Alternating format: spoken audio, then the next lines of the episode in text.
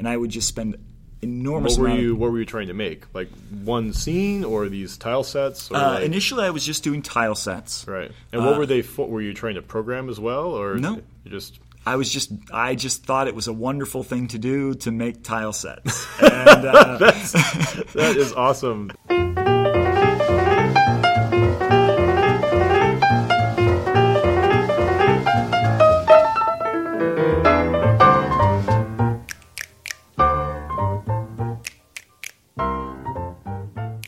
Hi, everybody. This is Soren Johnson, and you are listening to Designer Notes, a podcast about why we make games.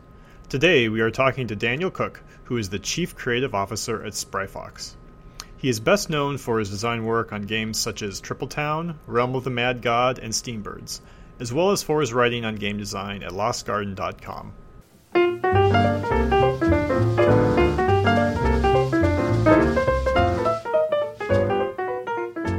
my, my intention with these uh, with these podcasts is um, to uh, you know get behind you know w- what makes someone a game designer. How do, how do they get into how do they get into that as a how do they choose that as a career? Why it's important to them? You know why making games matters to them. So um, you know we'll talk some about you know, design specific games, but you know I, I also because I I think people don't often talk as much as they should about why they make games and like you know why That's that quite why that, reasonable. why Yeah. that why that matters to them. Um, and uh, so uh, in that keeping um, you know what I've been starting off with is asking um, you know what were what what was the first time when, when were the first time that games mattered to you? What's like your first memory? You know whether these are you know board games or video games or or whatever So the first time that games mattered to me. So the first time I remember playing a game was there'd been games around me um, for a couple years. We ended up getting an Amiga 1000 um, when I was a kid, and before that we had had a ColecoVision. And I never was into the ColecoVision. I was never really like the consoles never really appealed to me. But when we got the Amiga, uh, there was a game called uh, the Faery Tale Adventure. oh that's one of my favorite games actually. and yeah, and it's this. It was a it was a shock to the system because Mm-hmm. it was this vast world that you could explore and Yep. discover things, and there was it was extre- extraordinarily harsh in some ways and difficult, um, and there were secrets to it, and. Uh, And uh, it had, it had a map that sort of reflected the reality of the world, but wasn't totally accurate. Yes, yes, and like uh, fun, you could actually get lost in the game. Mm-hmm. Uh, it actually had a fun little mechanic where you could have a map, but the map was a consumable resource. There were these uh, like bird totems of some sort. Oh boy, I vaguely remember that. Um, Yeah, you click on it, and you, you it would show you the just the local area. Is Yes. that right? Yeah. that's really interesting. Yeah, I'd forgotten about that. so it, you, you you like knowing your way around this vast world was this limited resource that you had to be very careful about. Um, and I played it with my brother, and so I was younger, and my uh, brother was good at combat, and I really liked to explore. So he didn't. He thought the exploring was boring. And so we'd trade off. Like I Right. would, I would run around the map, and then when combat happened, I'd hand it over to him. He'd fight the monsters, Right. and it was this sort of like cooperative experience, even though it wasn't cooperative at all. Yeah, Um, and so that, that that really like sparked sparked my brain. right. Yeah, Um, and about the same time, um, Deluxe Paint was on the Amiga as Okay, well. sure. So I started saying, well, I'm gonna draw, you know, draw pictures of this and put them together. And then you had to learn tile sets, and Yep. it started getting me into the creative aspect of it all. yeah. I can see how a game like Faery Tale Adventure would make you wonder about things like tile sets and like how you can because obviously they didn't paint the whole world from scratch, Yep. right? Instead, it's you you create the artistic work is creating these building blocks, which then fit together in all these interesting ways. And I remember how dis- you know how distinct all of the different areas were of the world. You know, sort of these forest areas and swamp areas and deserts and mountains and um, you know they all had kind of these various mazes that you would go around through. And yeah, that was a really unique game. Um, Yeah, one guy, one guy. uh, I think it was David Joiner who ended up making it. And he Right. wrote all the music. He programmed the entire thing. He did all the art, um, and uh, you know it all fit, of course, on a floppy disk back in the day. uh, but that's a, that's an impressive accomplishment even to this day. Yeah, yeah. Back then, it's incredible. I mean, I, I, I feel like we're really spoiled now with because beyond that, like we we imagine what it would take to design and create that game. But like nowadays, we also have great tools to work with. Right. Whereas, who knows what you were writing a game in back then? I really, I don't, you know, I, I don't know. I have a hard time understanding. You know, it's like some people were still writing in assembly back then. Yep. Like, I don't know if I, that, at that period they probably had moved beyond that, but. Um, and also just the idea of a large open world with Mm-hmm. action combat. I mean, Zelda was still relatively young at that point. Like a lot of the a lot of the techniques and tropes that we rely on, like oh, of course you have hit points and of course you do this, Right. were still relatively fresh in uh, people's minds. Right. Yeah. Yeah. A fairy tale would have been easily a hundred times the size of Zelda. I, I would. Yes, Think, like if yeah. think of the world. Um, yeah. Yeah. That's that's a game I think about sometimes in terms of is it possible to recapture that feeling nowadays? Because when people explore now, or the games that have some type of exploration now, it's very much expected that there's going to be a map, right? Right. And like the stuff you see gets recorded, and you're never really going to be lost. And you know that feeling, that feeling is uh, not common in games. Like the, the other game I remember that very much had that feeling was Seven Cities of Gold. I don't know if you ever got. Oh, I never that. never played that one. Yeah, uh, that was so that was even earlier. That would have been like 84, 85. and you know that you're you're a conquistador, right? And it generated this you know random continent for you to discover, and um, you the movement was so I would say slow. It's not slow. You were moving at a normal speed. Basically, it's just the the continent was immense. Right. Like you weren't going to discover it all in one trip. In fact, you could make you know six or seven trips and still only you know have revealed a certain percentage of the the whole area and and beyond that you would move faster along rivers so you know you kind of go up the river and then when you look back at the what the area that you were revealed you'd see these big areas that are un, you know unknown because Right. they're like off the rivers. And you know which was a nice uh, reflection of you know if you ever look at like old maps of you know what they thought the new world looked like you know there were certain areas they're more certain of you know going up to a bay and they explore the whole part of the bay and like they get you know the coastlines very quickly but the interiors were kind of mysterious. Um, and, you know capturing that concept of the unknown is is kind of uh, think it's one of those, those sort of lost aesthetics you know It in, is. in, it is. in we, games we could still do it. I mean, we could randomly generate a world and give people, you know, a limited access to recording that. Right. Um, so there's definitely the ability to do it. The question is, does the audience value that? Yeah. Would they just be confused by that? I mean, you know, who knows? It's probably just one of these things that probably deserves to be tried again. Um, it's been really interesting to see. Uh, I guess what I guess what I would call sort of the recur- return of consequence, like Ah. over the last few years. Um, you know, there have been you know mainstream success for games that have you know more heavy consequences, and you know, I mean, thinking of games like like XCOM or FTL or whatever that that are you know it- it's sort of a pendulum, right? It, it swung very far towards you know accessibility and making sure the player never feels lost or never feels punished or so on. Right. Um, and uh, you know this could potentially be another one of those things. Though, though I think I think what's I, I see the market broadening in a lot of ways because at the same time you have these like very punishing, you know, the, the Dark Souls or the or, or the roguelikes. At the same time, you have the the narrative story games that are it's almost impossible to get lost in Sure. the, in the game. Right. Um, you know, like a Gone Home, you will probably finish Gone Home and it will be a pleasant experience. Right. But that's not the aesthetic that it's going for. But what's nice about the market is both of them are, are present. Yeah, yeah. I think there was a period of time when we kind of felt like there had to be one answer Right. for for games, and I know I personally for for a while was kind of. Um, I guess I would say I was anti-story. I don't know how else to put it. You know, like I, I did not. To me, that was not what games were about. Games should be dynamic. They should be procedural. They should be about the player's story. Um, you know, this was a bit of like an angry young man period, I guess you'd say. And um, so, but you know, as, as time goes by, now it's just like, well, games are a really big tent.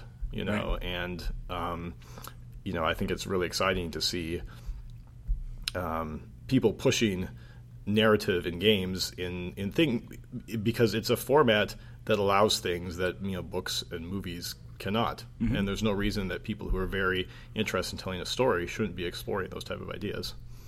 It's it's almost like uh, when you're an angry young man, you see the world as a uh, a zero sum Yep. uh, scenario. It's like it's either because le- resources are limited, and I'm at the bottom of every single to- uh, uh, you know totem pole out there.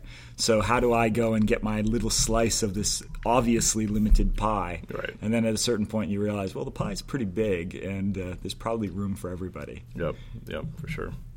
Um, okay, so getting back to back to where we, we started. So, uh, you know, are there other notable games that stood out for you from that early period, or Um, there was Like what- actually there was actually another one which was a strategy game. I've always Uh-huh. loved strategy games. Um, that was a version of um, BattleTech, essentially. Okay. Uh, on it was a shareware version of BattleTech that was on the I think it was called MechForce. Okay. Um, that was on the Amiga as well, and. Uh, you know, hex grid. Uh, you have your giant. You have your giant mech. You design your own mech. So that that started to give me a sense of like balancing and like Right. how you put variations on a single object together.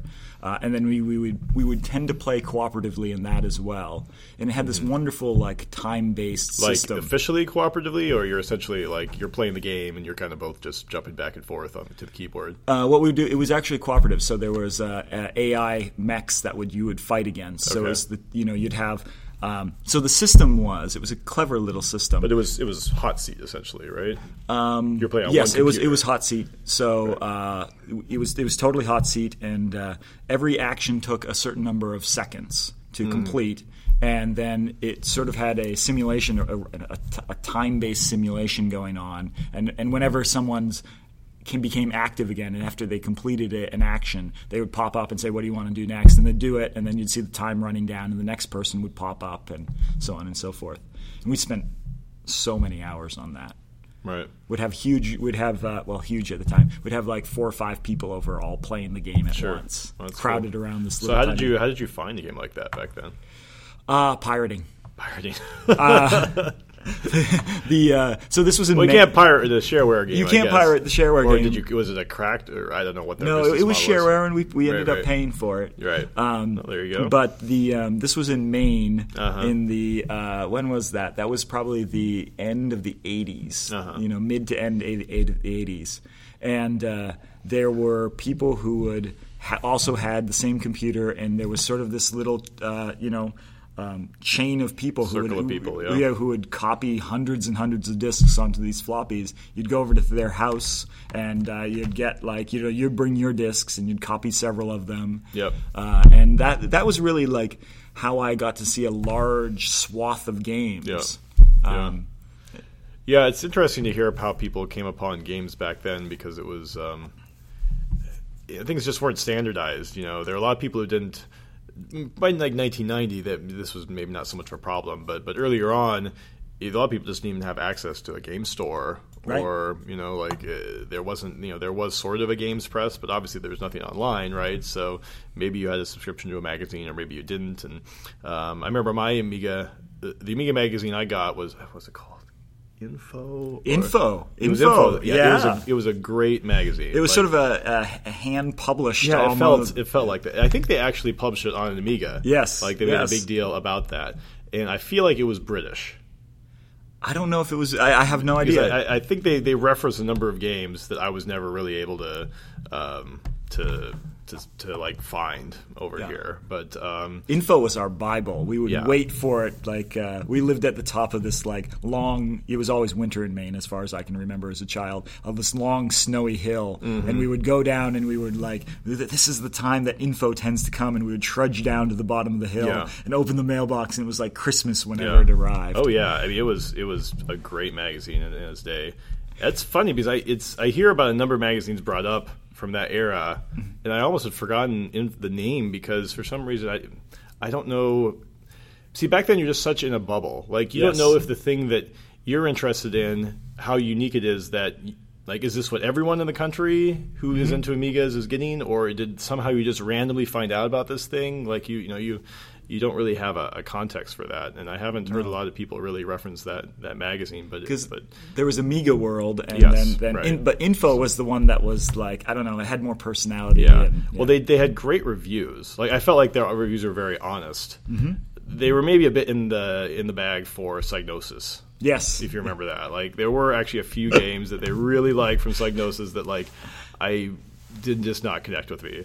Um, and uh, even though there's plenty of good Psygnosis games, but like it seems like and things like that. yeah, I have a hard time remembering the name. There was I remember one game that was essentially trying to be everything. Like it was this giant galactical combat game. Oh, okay. And like you know, it had like the Mu level, the Masters of Orion level mode, but then you could also like go into the planet and be like running around and doing battle there, and like it was just you know it was this, this grandly overambitious game as was common back then and Yep. like it didn't just didn't quite all all hang together but but beyond that their reviews were like very accurate Mm-hmm. um, and uh, like that's where I found a lot of the best best uh, Amiga games back then Yep. um, Yeah, that, that's uh, um, th- th- that was really formative. I almost think like there's uh, the the culture of games that you grew up in, the platform of games that you grew up with, has it has a huge influence on how you perceive games as as an adult.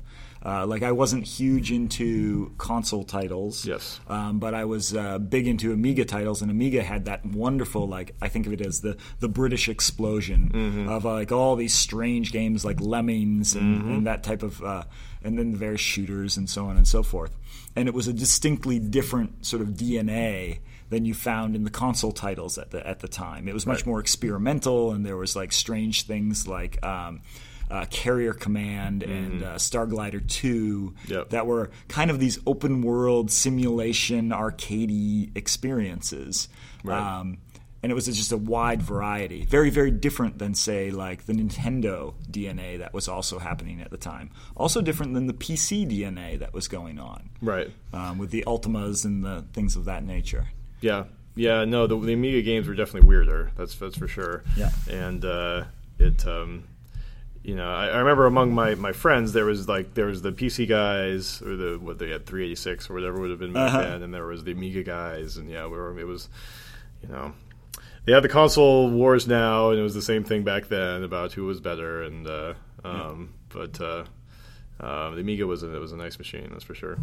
Um, so what? Uh, so at that point, did you feel like you wanted to make games? Is that something that like occurred to you, or was it like it's games are still this mysterious thing that just appeared?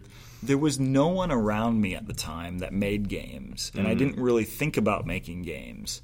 But I was, I was in a scenario situation where I could, I had lots of hobbies, and one of my hobbies ended up being pixel art, and I knew Okay. nobody else who did pixel art, and it was just something like I felt like I had to learn the techniques from scratch, and I would just spend enormous What were amount of you What were you trying to make? Like one scene or these tile sets? Or Uh, like- initially, I was just doing tile sets. right. And what were they? For? Were you trying to program as well, or No. You just I was just I just thought it was a wonderful thing to do to make tile sets. And uh, that is awesome. That's that's hilarious. I mean, that's not much different from. There were a lot of construction set games back then, right? Yes. And like people would make. It's interesting to explain for people who didn't live that that era that like. You know, there was like Adventure construction set and pinball construction set and all these games, and people would would make these things, and they really had no way to share them. Mm-hmm. Right, like Yeah. now you can actually do something with that, right? Yeah. Like people, you know, there's the internet, but like back then, people would they were just it was the joy of making something, right? Right. Even if like you couldn't really see it in action. it was this strange, like just personal thing, and, and like there was no one at school I could talk to it about. You know, it was this this thing that I did in my spare time. For I mean, I was perhaps an introverted child that probably helped. Right, sure. Um, at a certain point, did though, your were your parents like aware of your tile set? Uh, Oh, yeah. Yeah, What, they- what did they- they think of it exactly? I think they were just generally happy that their young son is using the computer, and using computers is generally a good thing. Right. So Did they view it as like something creative that you were doing? yeah, they, they thought, oh, he's doing art on the computer. Right. So wonderful. That's true. It's funny. Art is at least something that's understandable, Right. Even if it's in digital format. Yeah. Right. Um, yeah, that's that's really interesting.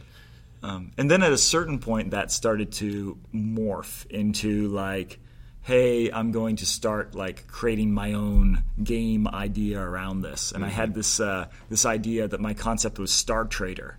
And I had, you know, you could fly from planet to planet and trade goods, and I was very inspired by Elite. It was Elite, sort of right. a turn-based version of Elite. Okay. um, and it never really got anywhere. It like it ended up having like hundreds and hundreds of pieces of art associated with it, and like huge amounts of text, and and like my it was uh, they were- I, it's, I hesitate to call them design documents. Right, They were they were you know proto proto design documents that you say, and then it kind of works like this, and it's you know this, Right.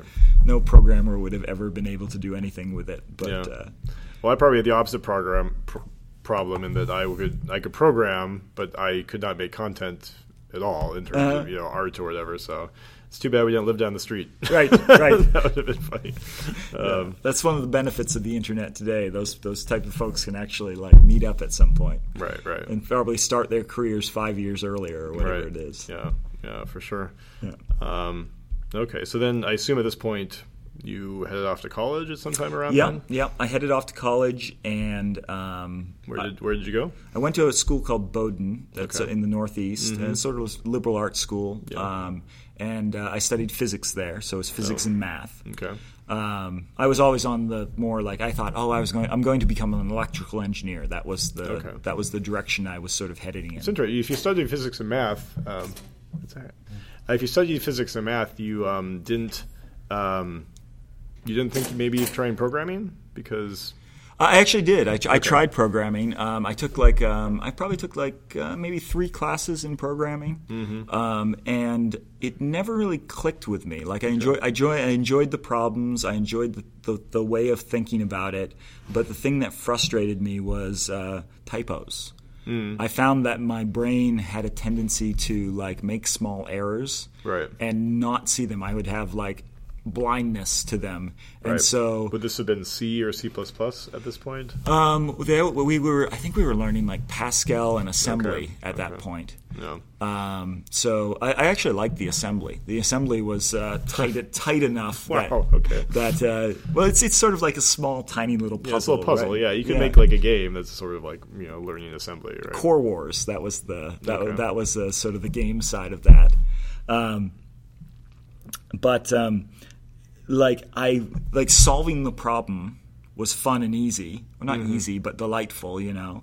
And uh, that that part was usually fine. The algorithmic side of it was usually fine. But then I would end up spending like six hours trying to find a bug that my brain just would not spot. Yeah. So uh, that sort of tended to. That, I think that discouraged me a little bit. And, Yeah. but, but math, math was something that was a little. Uh, math is a different type of thing. There's you much more like instead of it the black box executing the program. Mm-hmm. The math is you're working through it line by line and how all the variables work. I think you have to be a little bit OCD to be a programmer. Yeah. Like, and or it turns people into OCD. like, one Yeah. maybe there might be a, a bit of a feedback loop there because yeah, like you have to kind of accept the fact that it has to be a very specific way. Yeah, and yeah. there's no getting around that. Yeah. Um, and yeah, that's definitely not definitely not a common trait, perhaps. Yeah, Um, yeah. It's, it's interesting. It's, it's quite a change. So, um, but then I ended up getting into games from there Mm-hmm. because um, I still I had this we- the I, th- I always thought of it as my weird little hobby of doing the art on computers. Right. No one else I knew did that, so I started doing it. And then there was this uh, Amiga demo scene. Mm-hmm. Um, where you know you basically just like you create art and you put music and you put Okay. code together. Is that the thing where you, you know it tried to be? It had to be like a very small file. That that was one of the type of uh, competitions that they did. Okay. Uh, there were other ones that were you know you could, purely just what can you do with yeah it? you could fill up a disk, which Right, you know whatever that was. Um, Huge amount of space. 880k or whatever it was uh, that you could fill up. And uh, uh, I got involved with this group on IRC because we discovered the internet at that point. World Wide Web wasn't quite there. Yep. Uh, and uh, I was creating essentially like art for these music discs and there was you know english musicians who would create this crazy digital music and put out albums and they would have put display pixel art up on the screen at the same time the album was playing on your computer and so i did that for um, a while and at one point i was basically going back in the summers to work at a gas station. That was the like the one job that was available to uh, college students. And the, one of my friends who had been chatting with me, he's like, you know what? Like, I think there's this company that could make use of you. Mm-hmm. And so he took all of my art that I had sent him over the, over the over the past year or so, and he bundled it all up and he sent it off to his friends at a company called Epic Mega Games that right. made shareware. Epic Mega Games. I love that stuff. Epic their, Mega Games. original name. Yeah. Yeah, and they had they had an awesome logo back then. Yeah, I bet. Uh, it's lots of lots of beveling.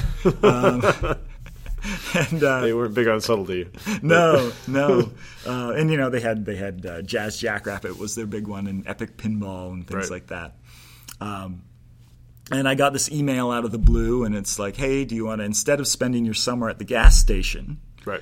do you want to make art for this new game called it was called Tyrian? It was a vertically scrolling shoot 'em up. Okay. And uh, I was like, that sounds much better, so I'll do that. And that's how I kind of started getting looped back into games. Yeah. Okay.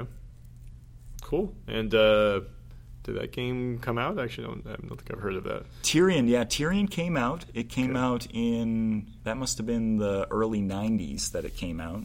Mm-hmm. And uh, it, uh, it basically paid my bills for like three years. Wow, that's great. Um, it's still it's still out there. Um, Okay. If you if you look, um, so what we did at a certain point is we made it open source. oh, that's cool. and uh, so all the art is out there under Creative Commons, and the code's out there, and there's a there's a community around it that actually has ported it to like a dozen plus, fifteen plus pa- platforms.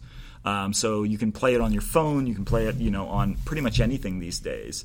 Um, and I still get emails nowadays, Wow. uh, years later, where people are like, "Oh, Tyrian," you know, like. Uh, Wow, that's awesome. yeah, it was sort of a, a um, baroque title uh, Mm-hmm. for a vertically scrolling shoot 'em up. There were What was unique about it? it had a plot, Okay. which it was it was a surreal and strange plot, but it had this really like you could go as you went from mission to mission, you kind of got these little narrative bits, and then within the missions there were secrets where you could get additional narrative bits and unlock additional weapons, and so there was like dozens of weapons and dozens of these strange little stories and secret locations and puzzle levels and secret modes, and it was uh, sort of this really convoluted labyrinth of a game. And the players who got into that were just loved that. Very committed. Yeah. yeah. Oh, that's cool. Uh, so were you like a, a contractor with them at that point, or you work for them, or like did you go down there? What happened? It was exactly? uh, it was kind of a it was a little ad hoc. Um, it, there was there was teams that worked on a did, you, did you go to North Carolina, or it was they weren't in North Carolina at the point. oh, were they near DC? Is they were right? Maryland. Yeah. yeah, yeah. Okay. Yeah. So it was kind of like this industrial park type place in Maryland, and uh, they had this, you know, not necessarily freshest in the world apartment where the devs would come and stay, and Right, uh, right. then would head off to the uh, head off to the office, and everyone would eat pizza, and uh, yeah, it was- Classic twenties experience. I guess. yes, yes, very much so. Yeah, it's good. It's good. Uh, yeah. Cool. And what happened? Uh, so what happened after that? So then after after Tyrian, um, we um, there we started on an RPG, which was probably a bad idea. So it was an action RPG uh, called The Circle. That was that was the idea, and we did it in 2D for a while. And we were we were I was, at that that's the point where I kind of uh, took on the design role. Okay. Because the, the the concept of designer was alien to a lot of gr- folks at that point. Right. And uh, we got to the point where it's like, well, decisions need to be made, Right. And no one else needs is making the decisions. Like previously on Tyrian, the programmer had made decisions. I think he did an amazing job. Right. Um, but on the RPG, it was less that. And so then I said, well, I've designed the interfa- the UI for some of the stuff. Maybe I'll design some of this other stuff. Right. Uh, so it was kind of a, you know, And when eh, you, and when you mean and when you say design, do you mean uh, narrative design? Do you mean the systems design, It like it the was- level design? it was it was narrative design. There was some uh, level design. There was interface design. There was. I was just at that point. I was just getting a glimpse of what system design was. Um, I, I, do- I probably I couldn't have had a name for it. I look at my old design documents, and they were um, they were the systems that, that were described were almost as an afterthought, uh, which is unfortunate. But Is that because in your mind, like the primary thing with the game was I don't know, especially the story, but like the situation? Is that Um, Not really. I just um, I didn't know enough about how games worked Mm-hmm. to talk about the pieces that were necessary to make a game. You didn't have the words to verbalize Uh, yeah, this stuff. Yeah. and so I, I would often describe things as like this happens, then this happens, and because of this thing, this other thing should happen as well. Okay. Um, and Are the so you uh, one thing that's been common in some of your writing over the years is your you push a lot of sort of game grammar, Yeah. trying to come up with various terms. Is the, is the roots in the, of that kind of in projects like this where Very, very much so. Very much so. Like um, the Circle was a failed project, um, and we devoted a huge amount of our lives to it at that time. Um, it's funny how you look back and you say that wasn't that much of your life, but it felt like it, for when, sure. when you're in your 20s, Yeah. it's like this is like half my adult the, per- life. the percentage of your life at that point? Yeah, um, or at least yeah. And uh, um, and so a lot of it was looking back and saying, okay, that was a failure. Why did we fail? What did we do wrong? And then trying to like bring that forward into lessons and ideas and concepts that I could use in the future. Um, yeah. It was a long time ago, but like, what what what is your high level feeling about like how you would do a project like that differently nowadays? So the first thing was actually a technology thing, uh, which was at a certain point, Mark Rein was said, "Hey, there's this new thing called Unreal Right. that we're working on, and 3D is going to be the future. 3D is where it's all at. Right. You're doing this 2D thing. You're going to wa- uh, um, you know ride the wave if you move your game over to 3D. Right. And so we're like, how how how hard could it be? um, and so then we got onto the Unreal Engine, and of course it was like this was before the Unreal Engine had even been released. Right. And so we were sort of struggling to make an like a you know kind of an open RPG type experience on an engine that was still starting to become polished just to make a basic first person shooter. Right. Um, and so it, the momentum just dropped like a rock. Yeah. Yeah. Um, and yeah, so that was uh, that was that was probably my biggest lesson. So that's probably one of the reasons I've actually gone very low tech in a lot of my stuff. Sure. uh, because I like th- those scars still remain. That like high tech is not necessarily re- make better gameplay or better development. It just Yeah. adds a cost and a It's- burden. Yeah, it's it's it's a risk, and you know, it's. Uh, I mean, I definitely can speak to the transition uh, because you know, I I designed the first Civ game that was 3D. Ah, right, yeah. Civ 4 was Civ 4 was 3D, and um, you know, by the end of the project, I definitely had mixed feelings about that. You know, Mm-hmm. I think I think that it did have to go 3D, if nothing else.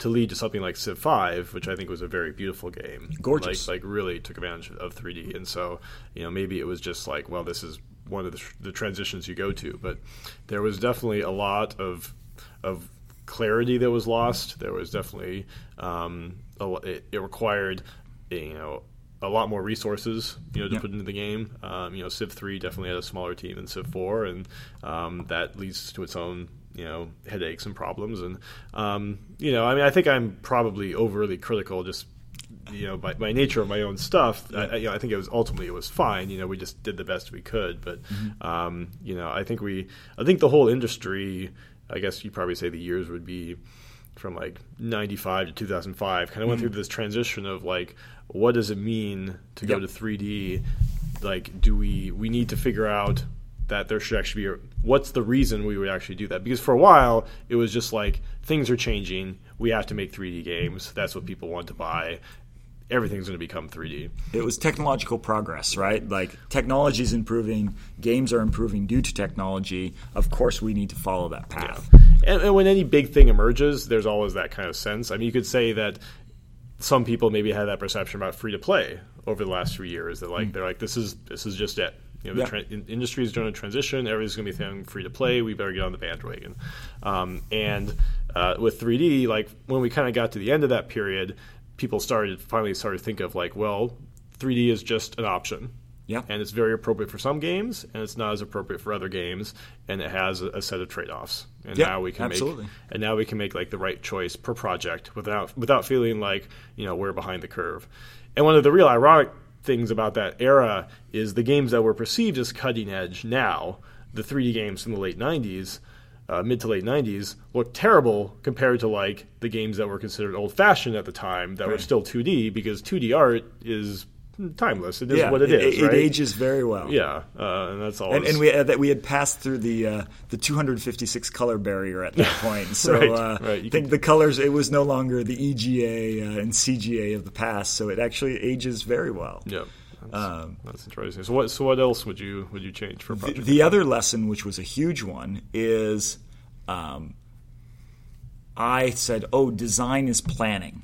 okay, That was that was my my philosophy at the time. Mm. Right. And so I had written a very large and you want extensive you want to know all the answers. Yes, I, and I had written a design document, you know, a large, extensive design document, and that that said, "Here's the game that we're going to build." And of course, this was running into like every time I planned something, we would run into the reality of either the technology or the gameplay that was that was evident. Cameras, for example. Um, and then it would be like, oh, and then we've got this giant design document we have to like change. And I was so proud of this design document. I, I had great, you know, it was, it was the artifact I had created, so of course there was pride there. And then I watched the Unreal team, which had a very, very different philosophy. Theirs was to make these small things, to iterate them on them, and they never had this grand vision for the game so much. But because they had this very iterative process, they ended up ac- actually making far more progress in this sort of shifting technological, you know, um, quicksand that was that was going on at the time. Right. Um, and I look at that and I say, I was I was very wrong. You know, and maybe this iterative approach has all sorts of robustness benefits that I was probably ignoring. Yeah. Well, I was I was lucky to start at at Firaxis, which you know, like Sid is is very much ingrained in the iterative design process. Like that's just that's just how things are done there. Um, and uh, you know, I think if anything, the uh, company like that has challenges when like, some you know sometimes you do need a little bit of planning. Um, but for sure, like that was that was something that was definitely ingrained in me early on. Was was um, you know you you you you try to as quickly as possible get to something that you can play Right. right Right. and that that's what that's what you learn from I think I think that's an example of uh, the benefits of great mentorship or good mentorship. You know, start starting out on the right foot is probably hugely important. Like this has actually been one of the, one of the things in my career is I feel like I've sort of been stumbling blindly Right. um, because I, I don't know if I've ever really had a mentor in that in that sense.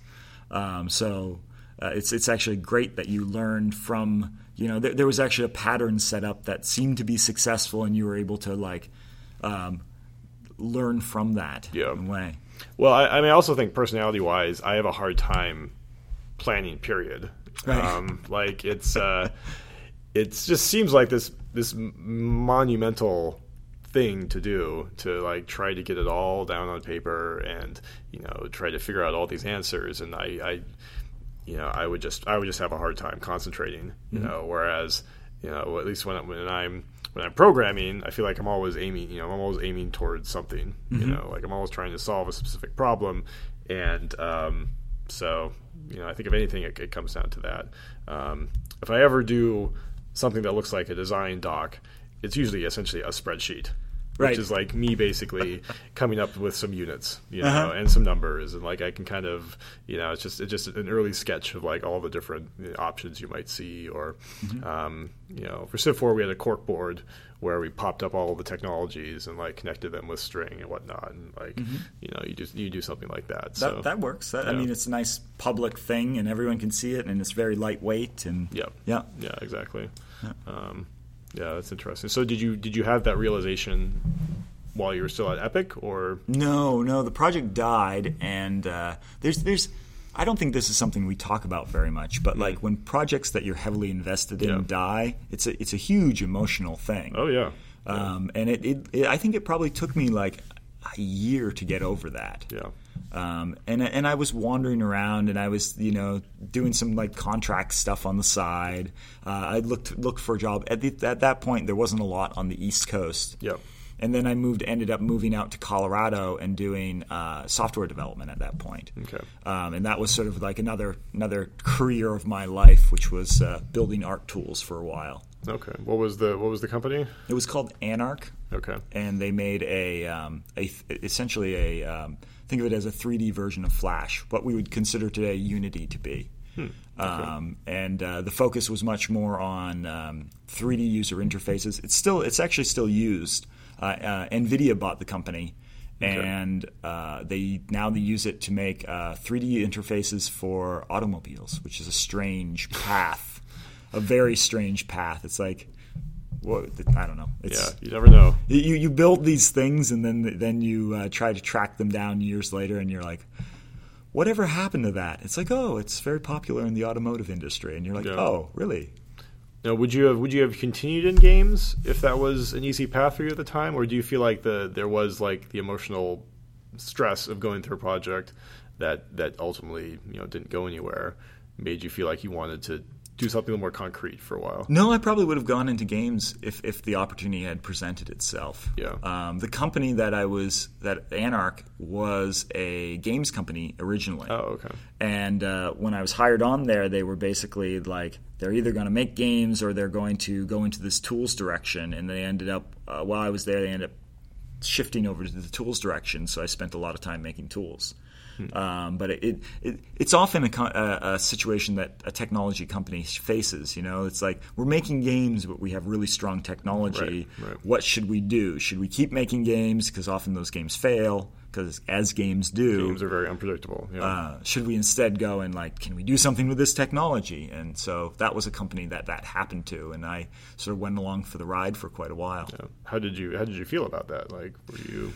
Um, this is where probably I started most of my like writing and uh, starting to th- writing in theory was my outlet at that point. Okay. I, st- I started making board games.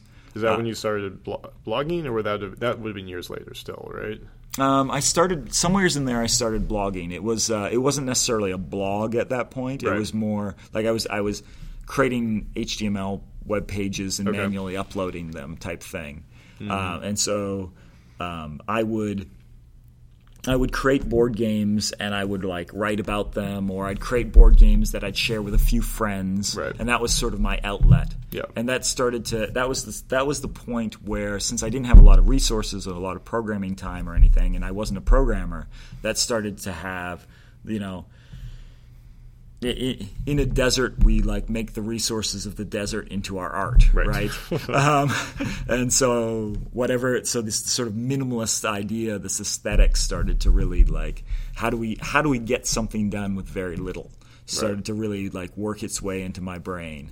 Right. It's um, almost like starting over in a way yeah like teaching yourself game design. Yes. Yeah. From uh, from sort of the, the very simple basics. Now since you say you started with board games were you inspired by sort of the board game renaissance, or was it more like uh, it was just like you know that's a very rough and ready way to like start doing game design is just take some cards and some markers and get going. Yeah, it was it was the rough and ready way of doing it. It like um, I wasn't like I wasn't super aware of the board game rena- renaissance at that point. Right. Um, I don't know when when did that really kick off. Uh, mid '90s. I mean, Catan okay. was probably around '95 or something like that, and probably Carcassonne was around then too. And um, I mean, I don't think I saw I don't think I saw Settlers probably until around 2000. I think that stuff was happening when I was in college, but I wasn't aware of it. Right. I mean, I always loved board games, but you know, it probably became mainstream in the sense that like we would have found out of it about right. around 2000 i would think right i may have been aware of some of the games but yeah. that wasn't necessarily like a huge inspiration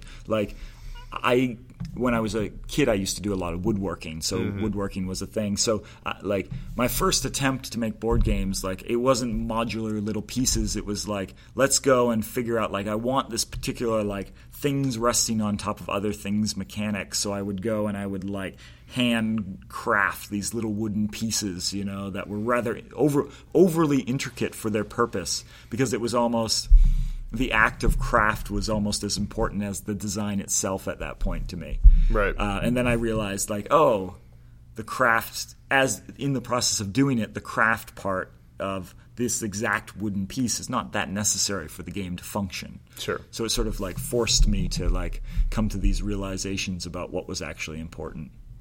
So how, how do you feel like the game, the board games you were designing back then? How do they stand up? Are they They're not that great. not great? Okay. They're not that great. Um, they're playable. Um, I look back on them and I can spot like all sorts of errors, like you know how the ending works and how you know the, the end game isn't all that interesting. There's a little too much chaos going on here. You know that they we overload the player with a little bit too much information at this stage. Think, things like that.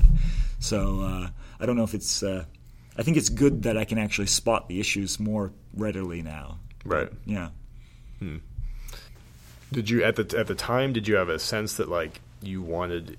What did you think you were doing exactly? Like, did you have a sense that like I'm I'm gonna be trying out these ideas and maybe I'll find one that'll be a good game and I'll get it published, or like this is like I'm like when you're making your tile sets back when you It's exactly like when I was making my tile sets. Like, um, uh, for me, there's always been a, a certain aspect of creativity, which is just something that I have to do. Yeah.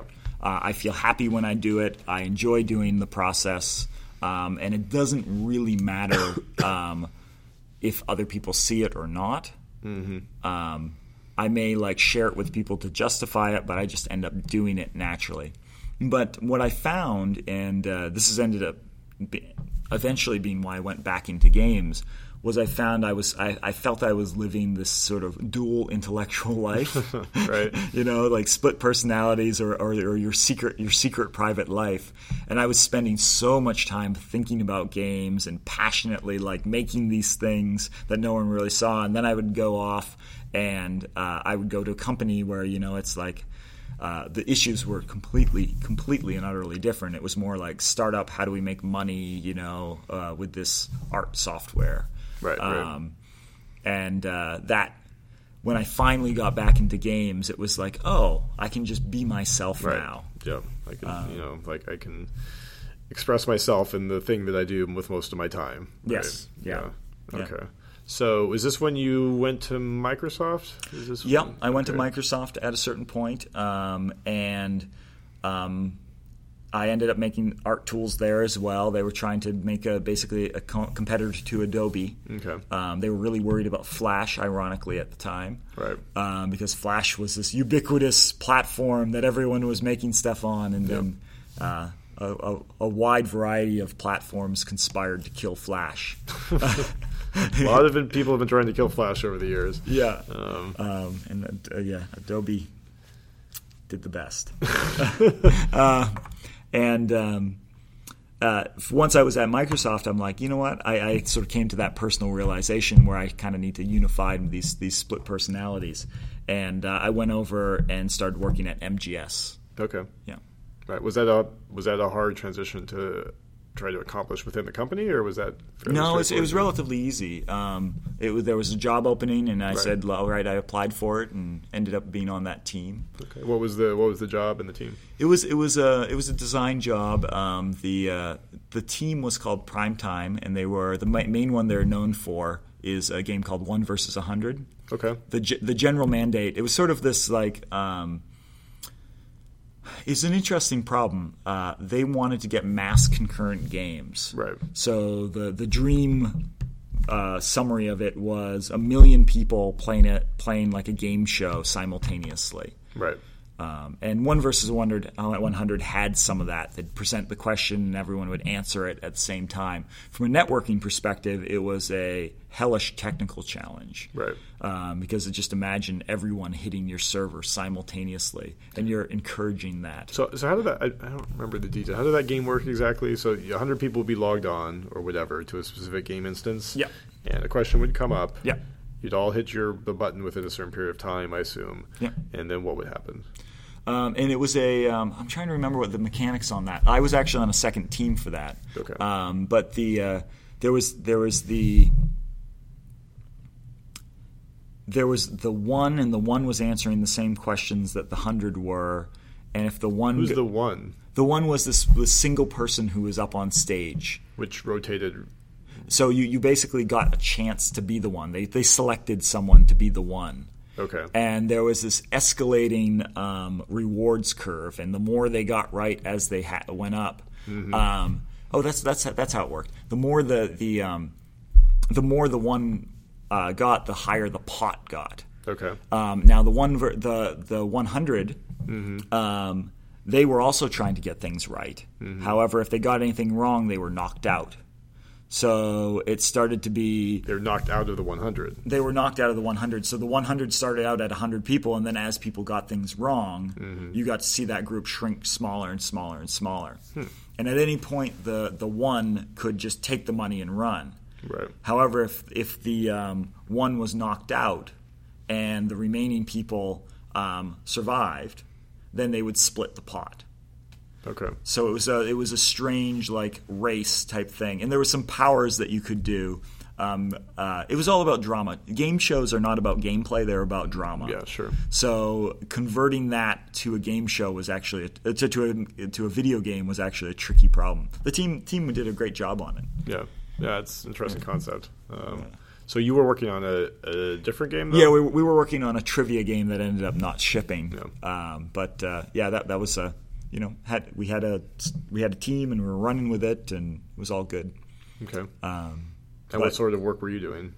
Like, I mean, Uh, you were doing design work. I was but, doing design work, so it was that- more what does that like it was. Um, uh, it was uh, for that type of game. It was it was uh, mechanics and it was uh, scoring systems and uh, user interface and um, I did some of the art, but we had artists as well.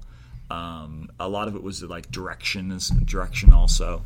Um, there was some some writing design documents. A lot a lot of it. So we, we ended up. Um, I ended up doing a, uh, form of design I called sticky note design, Okay. where the programmers would be working on something, and we would talk over what the task was, and we then we would basically summarize the task after we talked about it on a single sticky note, and that was their design document. Right. Um, and then they would go off and do it, and then we would I would come back when they were ready, and we would we would play I would play it and see where it was at, and uh, and that I actually use an, a, a version of that at uh, Spry Fox right now. Okay. Uh, because it lets me be a single designer on a, a lot of different features Right. and give like here's the system that needs to be implemented here's the problems with it how do we iterate on it quickly in a lightweight fashion And I, assume it's it limits you from over designing the It specific cons- solution. You know, it's Yes. like if I guess if it has to fit on a on a you know a sticky note, then you know Yeah. kind of like Twitter limits people from going Yeah. overboard. You Yeah. know, it would be kind of useless if you know people could write as much as they wanted, right? Yeah. Um, so. And now I don't actually use sticky notes anymore, but I try to keep my feedback to something that you know people can. This is what I'm working on. These are the steps. These are the few things that we're we're concerned with. Right. Um, and uh, it really it's a, it's a way of of uh, having some sort of aesthetic input into a, into a thing um, when ultimately when on many features the programmer has immense aesthetic control over over the mechanics of a game um, and so by by getting in there and being able to talk about the systems and say is it going to work this way and uh, iterating quickly with them That's an interesting phrase. You said that the programmer has immense aesthetic control over the systems. Is that what you said? yes Yeah, yeah because like ultimately, like the game is actually the code, yes right? absolutely And there's absolutely there's all these like micro decisions that maybe they're not even aware they're making a decision Yeah. that that leads the game a certain way. I think that's that's a very important you know observation. Yeah. Um, it's it's huge. It's huge. It's like every game is these thousands of little decisions, and you can say like you can take the best idea, and if it's implemented in one of the many wrong ways, it just becomes crap. Right? It's destroyed. Um, and that that fast iteration with somebody can help catch a lot of those things. But um, I think of all the games that I make, I mean, they are ultimately partnerships. They're Right. you know you're working with someone who has their own like i try to i try to work with experienced game developers simply because they they have that aesthetic sense and actually tend not to make a lot of the mistakes that a, a new new programmer might do right, right, uh, who's merely who's merely programming right, right, right So what what I mean, things at Microsoft happens for all sorts of reasons. Was there something interesting about how that project got canceled, or was it just that's just one of those things that happens at Um, Microsoft? um, yeah, Microsoft Microsoft has reorgs and Yeah. uh, right. political willpower, and there's So it's not necessarily some core problem with the, the development or the design or whatever. Um, it's it's it's hard to tell in that type of environment. It was a very chaotic environment. Yeah. Um, and so I, I ended up making a lot of designs at that time. Um, so it wasn't just one project. There was actually a lot of like around the same time, like in parallel, uh, Lost Garden, my blog was going on. Okay. And I was running uh, design challenges where I was giving people uh, design ideas, and uh, people were making them. People were making these games. Um, and so I would interact with them, and like some of them actually started taking off and becoming actual games. Um, and uh, so I sort of had this. I had my Microsoft, you know, uh, publisher designer role hat, uh, and then at the same time I had um, my indie projects that were taking off. Right. Um, and over time, I realized that the indie projects were much more satisfying than the uh, the big company projects. Okay. And how what do those indie projects look like normally? Like you were, you had an idea and you So- proposed it, and you found you know someone else was interested in it, and Yeah, pretty much. Um, I would go and I would write up a simple design document, um, and my bribe was that I would add, I would add art to it. I would say, "Here's a set of art." Um, and then here is a design document. So one of them was a very simple one called Fishing Girl, where you, f- you catch fish. Right. Um, and uh, um, a- like five or six people ended up making that. okay, Um, and uh, different versions of that. Same different game? different versions. It was like a learning project. It was Sure. like, hey, um, I, I had a I had an interest. How much did they vary? um, quite a bit. Yeah, Quite a bit. Um, it, it depended. Like you. So what I noticed was that if someone just implemented the design directly, Mm-hmm. it wasn't a very fun game. Right. Um, but I knew, I like at this point, I had been doing board games, and I knew the initial design is usually crap anyway. Right. Um, however, what if they worked with me and I iterated with them, then the design tended to converge, and there was something interesting that resulted. Okay. So at that point, I like I was very much thinking of design as this active process Yep. uh, where you try to converge upon something, as opposed to it. that I was far past the upfront design Right. thought at that point. Right. You were starting to see how iterative design worked. in Yes. the process. Yeah. Um, and uh, and this was this was the era of Flash and Flash portals, and so like some fishing girl would go out and get a million million players, and that was like woohoo, you know, uh, very satisfying. Um, So yeah. did you see Lost Garden at this time as a blog or more of a way to organize these projects? Like what, Um, what was Lo- its mission at this point? Lost Garden has always been an opportunity for me to think about design. Okay. Um, it's like I'm thinking about this stuff. I need like by writing it down, I actually tend to organize my thoughts. Mm-hmm. So the fact that people read the read the site is wonderful, but that's not the the reason why it exists. Right. Yeah. Well, I see there's there's kind of a thread there in the fact that like you're going to do this work that's interesting and creative to you, whether there are other people, you know, Yeah. consuming it or not. Right, right. And uh, it, it's it's nice in a lot of ways that now we're in an age where there can I'm, I'm sure it's very nice to have it read and get comments back and so on and so forth. yeah. But um, but you know you're very self driven to do um, you know this type of stuff. So- Yes. Yeah. Yeah. It's. Uh, I mean, in some ways, game design and making games is. I, I, have never considered myself part of a gamer culture. Okay. um, growing up in Maine, we didn't have that culture, right? Going Sure. all the way back. And so it's always been games are something that you do because you find it in- intrinsically interesting, as opposed to because I'm part of some tribe or this was a nostalgic aspect of my life.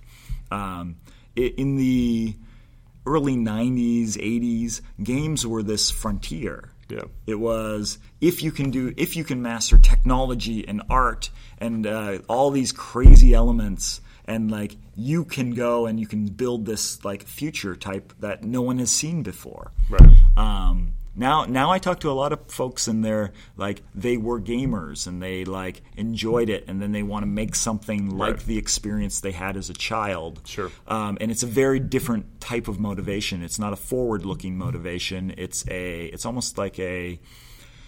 a recreation or a, It's yeah. It's almost like it's not necessarily a backward-looking one, but it's a. Um, it's there's a, there's a thing that people do, and I want to be part of it. Yeah. Um, which is not necessarily where, where I feel like I came from. Well, what so what would you, you know if you, if you could sum it up like why like why do you want to make games like what is the what is that drive? my motivations have changed over the years. Um, originally, it was you know this sort of like self-directed thing, and uh, these days I'm immensely fascinated by how games impact large groups of people. And it's almost become a, an intellectual curiosity about how we can use games to like bring people together to like make the world a better place. Yeah. Um, and that was definitely a huge part of how why we f- uh, founded Spry Fox. Right. Uh, so that you know we we say making happiness, and that's like that's the goal, that's the target. Yeah. Um, and I don't know if we're very good at it yet, but uh, that's that's the, the the the larger picture, the larger.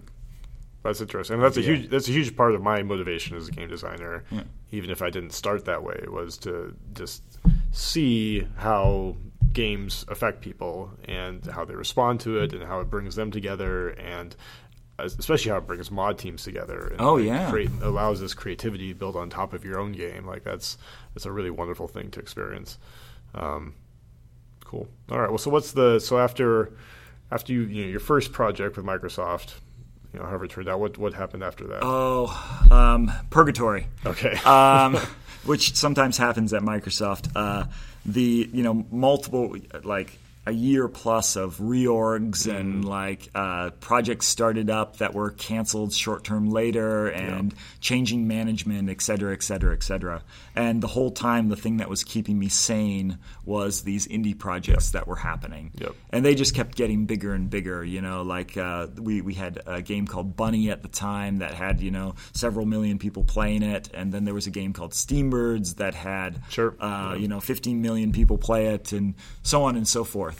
Yeah. So how um, did how did Steambirds uh, emerge? Like uh, that'd be int- because that's uh, I mean that's I, that's a good game. It's very I admire that Yeah. game, and I'd be li- like to hear some more about that.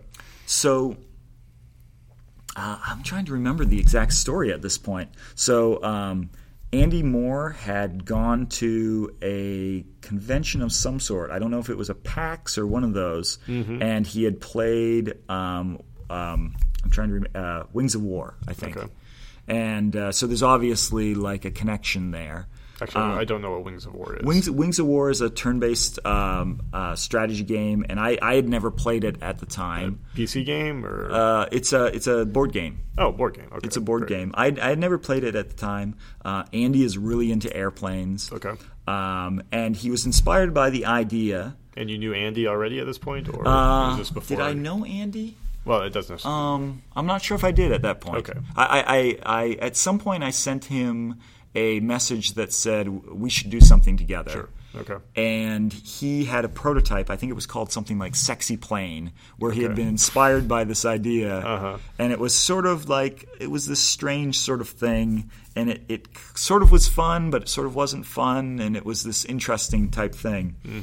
And Mm-hmm. So uh, he was he was inspired by this board game, and then he made a Flash game. Is that I think it was, it was it was a flash. It was a two-player flash prototype. okay. Um, and you saw it. and I saw it, and at that point I was like, okay, you know when you see something and there's there's something there, Yep.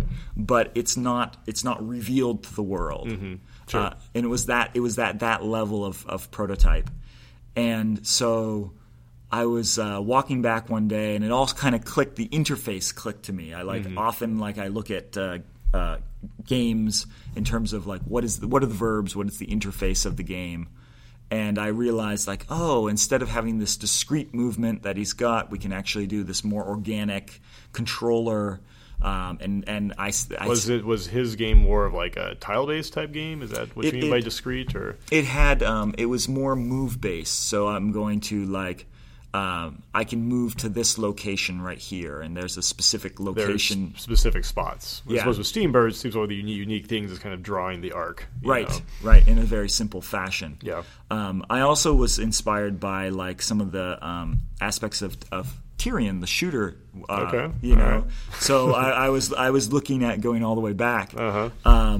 because it's like okay, it's a turn-based game, but it's really about shooting things. And what if we have that sort of like um, that you know you're shooting things aesthetic type thing and power ups and that type that type of idea.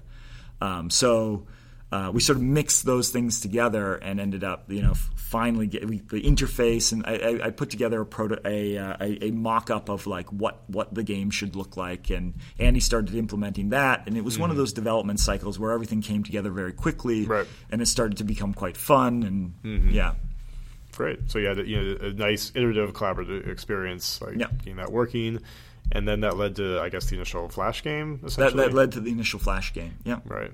Okay. Um, which just kind of spread of took off from there. There's a lot of I don't even know all the different sort of versions and formats for Yeah. that game. I mean, I- Yeah. you may not either. I don't know. yeah, I, I think I know most of them, but uh, yes, it's it's all over the place. There's the Steambirds. We ended up uh, doing a uh, a survival version of it, which is you know starting playing with uh, procedural generation, and uh, so that was Steambird Survival. We tr- we've, we've been trying to do a multiplayer version for a while. Right. Interestingly, the multiplayer versions don't work as well. yeah. Hmm. Uh, and why is that? So it comes back to that uh, shooter aesthetic. There Hmm. was something that the, the one of the things that worked about Steambirds. It was very fast turns, Right. super fast turns. So you make these little decisions, but cumulatively you are executing your sort of strategy. Now, have you have you tried multiplayer these multiplayer games synchronously or asynchronously? Both. Both. Both, yeah. And um, asynchronously, there's just not enough meat to each turn. Turns are there's too many turns. Yeah. And uh, synchronously, you there's the pacing is off.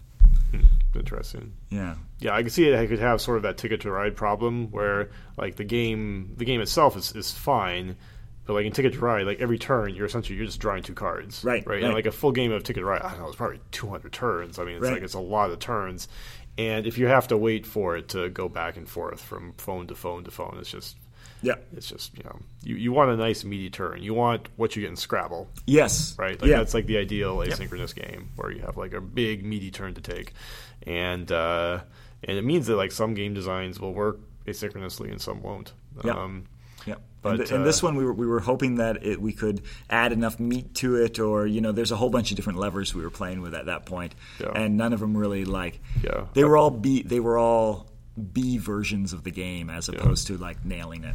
I mean, I would think it could work synchronously. It's just synchronously has usually an audience problem. But what's S- synchronously, it was uh, the the the main one we tried on that was um, a uh, a short timer and Mm-hmm. everyone it's simultaneous execution of turns. right? Um, and uh, so you, you plan you plan what you're going to do, and then everyone sees it happen at the same Yeah. time, right? and uh, which is which is sort of you know you plan what you're going to do, which is sort of how the no, the single player game works.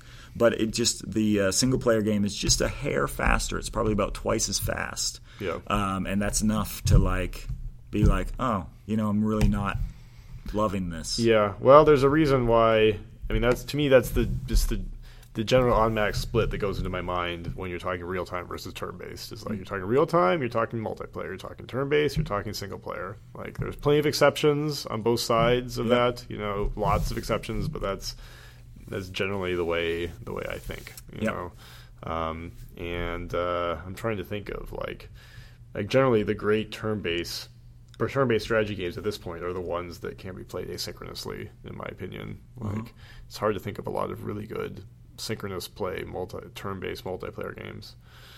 Yeah, it's I'm not trying to think of anything, anyone. Um, Like um, I know there's a there's a community around. Um, one of my friends, um, Lennart Sas, does uh, Age of Wonders, okay. yeah. uh, which is sort of um, you know a Masters of Magic type style style game, and uh, they have a um, they have a synchronous turns version of it where. Uh, wh- wh- how would you? I, they, they call it synchronous turns. It's kind of an interesting thing. It's like um, I think it's essentially you have action points, but everything is real time, but you have action points. yeah.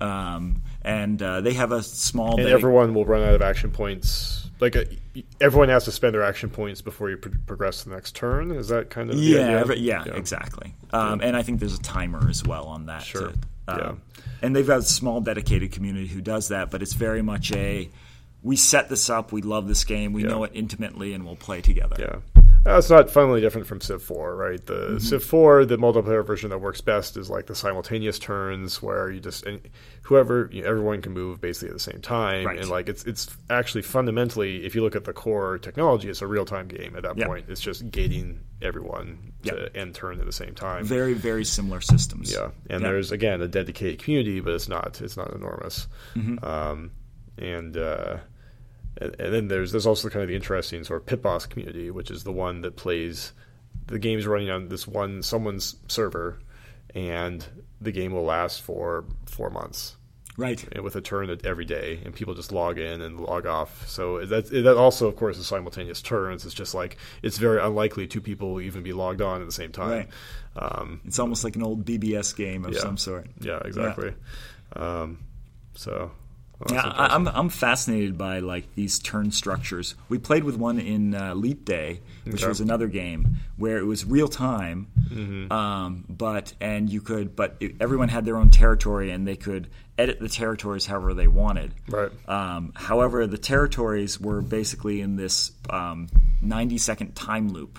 Mm-hmm. Um, and so every every action that was happening in the territory was synchronized with everyone else and so you could actually you could watch people build in real time, but it was a um, it was a sim that persisted over weeks. So people would go and build up build up their city in one thing, and it would be in a, essentially a, that in, inside that ninety second loop, it was just essentially static. Okay, um, and then someone else would come by like a day later and they would see what you had done and mm-hmm. then they would go and they would build up like oh i'm going to deliver some goods to you Right. Um, and then that would be static, and then someone else would come along and like say, "Oh, you've got the goods. I'll use those and incorporate them into my design." And it was this strange, like real-time, persistent world with asynchronous play. Right. Um, that that was a that was a fun. Yeah, that sounds interesting. Fun structure. Yeah. Wow. Yeah, there's a lot. There's a lot to be explored with these type of games, and um, I think one of the things we're probably struggling with now is you can have there's a lot of innovation, but I think the innovation can often push beyond what the audience is necessarily ready for. Yes. Like um, if it takes long to explain exactly how the system works, like not just the game, but like the, the actual format, it's it's a it's a challenge. right. Right. Um, and uh, and you know what you'll often see is these these small passionate tight knit communities that you know love that thing, and then it's a challenge to figure out like, well, okay, well, what we what do we do with this really interesting, unique mechanic at this yeah. point, this unique format? Um, cool. So you were working you were working on Steambirds while you were at Microsoft. Is that right? Don't tell anyone. oh no. um, yeah, I was kind of curious about it because you know you can kind of work on stuff on the side as long as you're not too successful. So, um, so one of the interesting things about Lost Garden at that point is mm. I had for years Lost Garden did not have my name on it. Oh wow, really? Yeah, like I was a. Non- did you have an alias essentially, or just just no name whatsoever? There was really no name. Okay, so yeah. how would someone contact? Well, well um, there was an email. Sorry, there was an email address. Right. But it was like a you know a generic. It was a Lost Garden email address. Okay, so you were a mystery developer. Right, and and, and uh, I, I think I would still sign Danc occasionally, but okay. no one knew who Danc was. Right. Okay. That's um, interesting. And so like it wasn't. There was no urge to make a reputation or anything. Uh-huh. It was like essentially an anonymous site that. Uh, and were you? I mean, you were consciously doing that because you were nervous about what might happen if like Microsoft. I, I, I, I was. I was. I, I was like I didn't want. I had this thing that I really cared about, yeah. and I didn't want. You're, st- you're protective of it. Uh, yeah, I and didn't. It's hard didn't to know how protective you should be, right? Right. Um, right. I mean, chances are Microsoft probably wouldn't care all that much, but at the same time, the the act of even asking sometimes makes them care. Right. right. you know, like because you know, depending upon who you talk to, the, you know, the reflexes can be different. Or, yeah. But yeah, that's can be a tricky situation. Yeah, uh, and it was it was strange because like I was building up a, a, a sort of a set of uh, friendships and yeah. designer conversations and so like these... Andy would know who you were, right? right? Like once you started working with someone. Yes. But anyway, go ahead. Yeah, but um, inside of Microsoft, I was it was like it was I was a totally different person. Yeah. So yeah. Again with the dual life. Again with the dual life.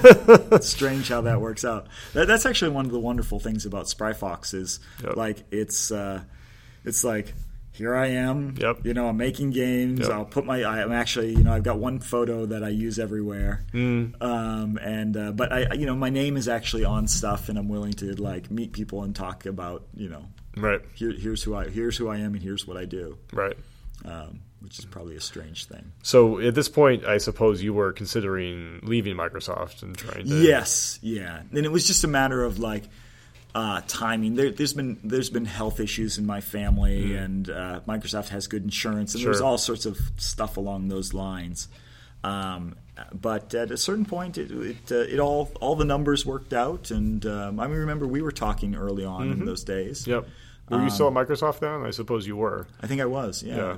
Uh, for for the listeners, I was also considering. This was when I was at EA, and I was also considering uh, starting my own company. And I, I didn't go that way at that time, but you know, I gave it a little bit of a go. Um, and then Yeah. and then later, I saw that you know, then you and you and Dave um, Yeah. took off, and that was really cool. And I was really excited for you guys. It, it was a um, it was a a the old man startup in a way, right? The uh, Well, tell us first. Uh, tell us how you met Dave and how this connection happened. so so That's pretty important to the story. So uh, Dave Edery, um, so Dave Edery at that point was at uh, MIT um, doing doing some work there, and Dave was a amazing networker. Dave is an amazing networker. Yeah, I, I don't have no idea how I originally met Dave, but you know that's that's his way. that is his way, and he's very very good at it, and it constantly impresses me. Um, and he reached out to Lost Garden. He had been reading Lost Garden. He also had a blog, and that that was there was an era there where bloggers on games talk to each other, Yes. and I think that era has gone away a little bit, but um, that was definitely at that time.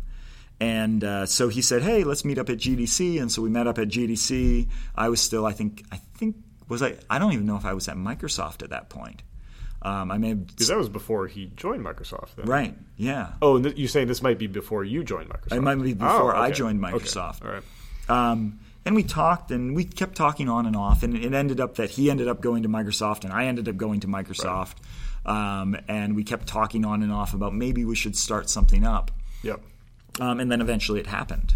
Yeah. Um, and uh, he he ended up leaving Microsoft and, and saying, "Oh wow, you can actually like make a living doing contracting." right. Um, that was and the that- first thing he tried. Right. Yeah. Yeah. And that was really that was really the opening to say like, oh, we can we can support ourselves financially while we're actually building games on the side. Right. So did so he leave? He did he leave and he started contracting, and at that point you were still at Microsoft. And at that point, I was still at Microsoft. and, and so he got he had some time to think about it, and then he thought he wanted to, um, you know, essentially start a game studio. Yeah. And then he talked to you, Yeah. and Uh, and then then we we we were careful about it. We lined up some contracts. okay, Um, so like for other people's games essentially, or uh, some some of them were for other people's games.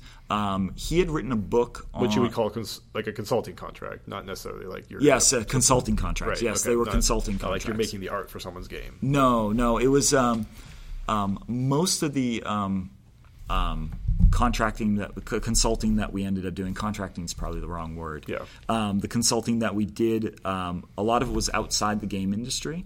Oh, Um, okay. There, at, so uh, some a lot of my writing gets into. Um, how you apply games to other concepts, how Sure. game design is a broader concept than just games. Right. Um, and uh, David had um, written a book on essentially serious games. That's Like, right. Yeah. So there were a lot of people who were interested in games who were, wanted to know like how can we bring some of these techniques. And it wasn't. It was nothing. It was nothing so crass as gamification. right. Yeah. Um, it was more like let's let's take these concepts of an idea and apply them to to these products or businesses in Right. an interesting way. okay. Um, So you lined up some consulting jobs, which gave you sort of the confidence to say, okay, you know, we're going to leave Microsoft. Yeah. Right, you- you're going to leave Microsoft, and um, you know, and but also, but to be clear, your intention at this time was, but ultimately, we want to make some games together. Yes, absolutely, absolutely. And so we ended up getting a situ- in, in a situation where we were doing consulting that paid well enough that we could spend the majority of our time on games, um, and we had a structure which was a more of a, a partnership style structure where we like I was essentially doing uh, we we it's it's almost like a hub where like David and I would work with multiple teams simultaneously, um, which is actually like this is this is sort of one of those like functional trade offs like between the like the programmer designer and the non-programmer designer. Um, like the non-programmer designer can't necessarily get as deep into a specific game, but Right. then they can also work on multiple things at once. Right. Um, and it's I don't know I don't think there's one is better than the other. It's Yep. just a difference in uh, logistics. Yeah, I've always been very interested in, in how you guys work at Spry Fox, and I've talked to Dave about this definitely. Um, in that, um, I the idea of working on multiple projects at once is very appealing to me. But when I work on a game, like I'm writing all the game code, Yeah. right? Like I'm deep into the game, and like I don't think um, I could. I don't. I don't think I would have the time really for for multiple projects. But it's it's really interesting from a from a creativity point of view. It seems like it would be very rewarding to be able to like you know have these multiple plates spinning at a time, and like and once you're you feel like you're a little burnt out or you know the ideas are not coming on one project you just kind of slide over to the other one and Yeah. like maybe those in the back of your mind those ideas have been percolating for a while and so now you know you feel like you're ready Um, yeah, that's that's exactly what happens. Um, uh, I fa- I found for myself personally, like um, the the easiest way to like fall into like either depression or irritation or the you know a, a cr- a lack of a, that creative state is to um, have one uh, one project that consumes my entire life because then my emotion my emotions become immensely tied to that one project. Uh, and if it's going badly, then my life is going Yeah, badly. that is definitely true i can, I can definitely speak to that if it's going good you're you're doing great if Yeah. it's not you know Yeah. you're yeah you're not feeling great yeah, and uh, by having uh, by having at least two, usually I like to have like three or four projects going at the same time. Then it's like you're you're in this land of plenty. So if one thing is going badly, then you can focus on the other thing, and it's not. And when something dies, it's not this huge emotional like loss. Um, it's it's it's um, civilization has the same property, by the way. okay Um, overlapping loops. yes overlapping goals and Yeah, yeah. of, of various links. Yes. And uh, so when one stops, there's always another one that's been going on, and you can start another one. And Yep. yes, yeah no that, that, that makes sense yeah. Um, okay, well, so tell us about a little bit about like the early days. Like, what were what was the first couple projects you guys tried to tackle? So the first thing we did was um, there was uh, two games for the e-ink Kindle. Yes, Uh, there was Triple Town, right.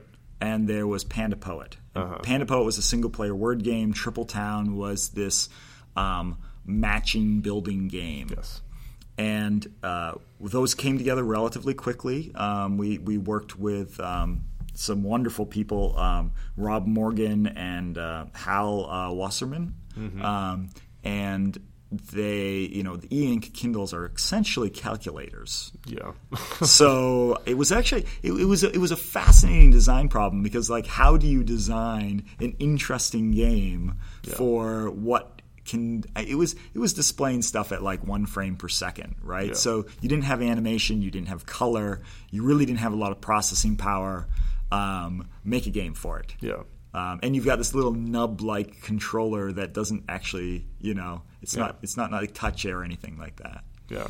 So it's pretty remarkable because I I consider I, I Triple Town I think is a, a, a, a great game. You know, it's, uh, it's it's definitely one I love a lot, uh, and um, it's pretty remarkable that you're able to make a great game on this new limited device. Right? I think it perhaps helped. Okay. Um, because um, it it it really uh, forced me to boil everything down. okay. Um, so I, I wanted to get a sense of progression in. I wanted to get the sense of exploration in. I wanted there to be randomness and chance. Uh, I wanted people to build up things and feel passionate about the things that they had built.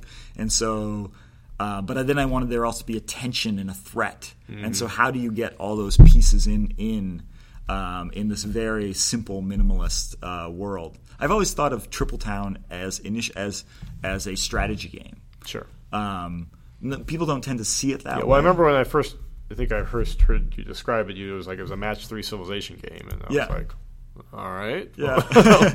we'll see how, how this is. Uh, well, tell us a little bit about like the very beginning then of like how that worked. Like, what was your what was your initial conception? Of The the initial conception was so there was a game called Grow, Okay. which is in a completely different genre, and this is mere inspiration. Um, and Grow is a game where I, I really liked the tactile element of Grow, which is a game where you basically you have five objects and you can put them onto the the screen one at a time. Right. And every time you put one onto the screen, like you put a seed onto the screen and then you put water onto the Yep. screen, and that causes a plant to grow. Mm-hmm. And then you go and you put a person on the screen, and the person tends the plant, Mm-hmm. and the plant goes into a house or something bizarre and surreal.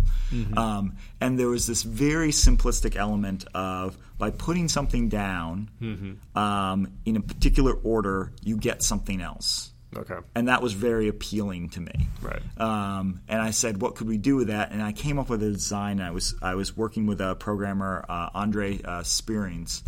Um, Spielings? Sorry, I'm, I'm mangling his name. I apologize, Andre. um, and um, he did an initial prototype, and uh, we went back and forth several times, and it's got simplified.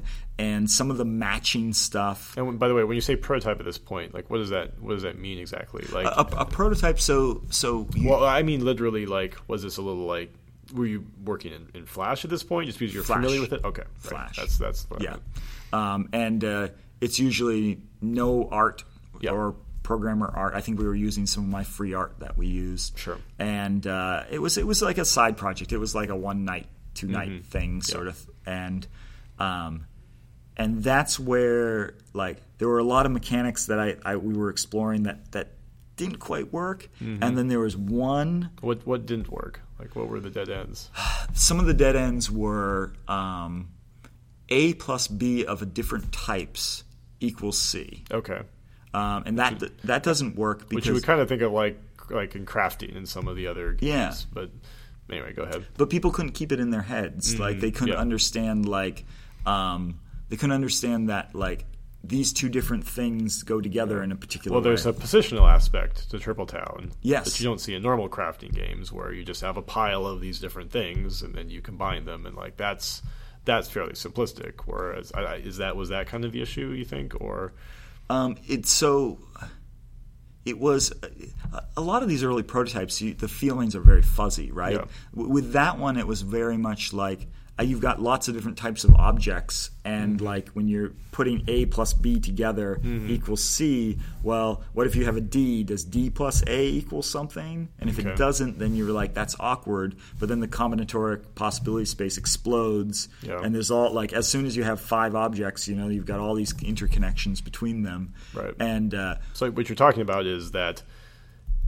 Yeah, there's two options here. Either is the game is very mysterious, Yeah. and it's going to be surprising the player, Yeah. and that that's okay. That's one one extreme direction to go. Yep. Or like, which is basically where you guys ended up. Like, it was important that the, the game fit inside the player's head completely. Right, right.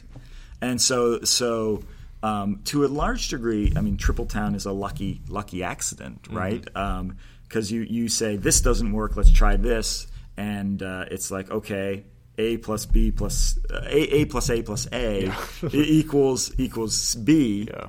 and now you've you've uh, sort of taken like the idea there was more like it wasn't necessarily inspired by it was actually wasn't at all inspired by match threes. It was more of um, like you know you know sets like what happens if we have a set like you can have you can have uh, uh, a set of different all different types or you can have a set of some different types or you can have a set of all equal types. Um, so it was kind of getting back to you know fundamentals. Yeah. Well, what's what's especially nice about that is like that formula can extend forever. Like you don't have to teach Yeah. because you know a plus a plus a plus a equals b and b plus b plus b equals c and dot dot dot.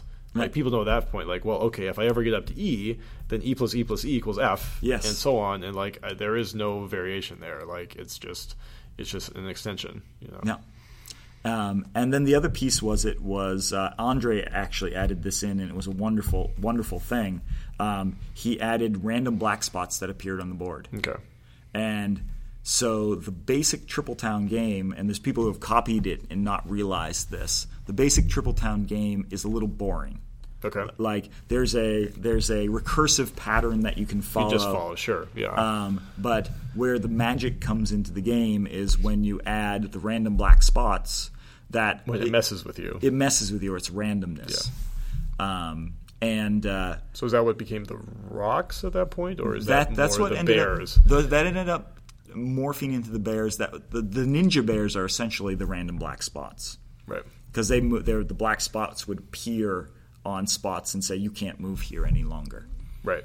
Um, the bears came later when we did the uh, e-ink version of it. Um, at that point, it was it was a rough prototype, and mm-hmm. it was mm-hmm. like, oh, the, some of the fundamentals were there, but it was not by no means a game. Okay. Um, Wait, so to be clear, the black spots were there at this point. The black spots were there at this point. And yeah. you, did you just leave them as black spots until you came up with the concept of bears, or was it something different? It, yeah, they were just black spots. Okay. Yeah, right. it was like well, thematically, you didn't necessarily know exactly what to do with it, I guess, right. or you and, thought it was okay. Yeah, or, and the theme of uh, Triple Town has actually morphed over time as well. Okay. Um, so, what was it early on?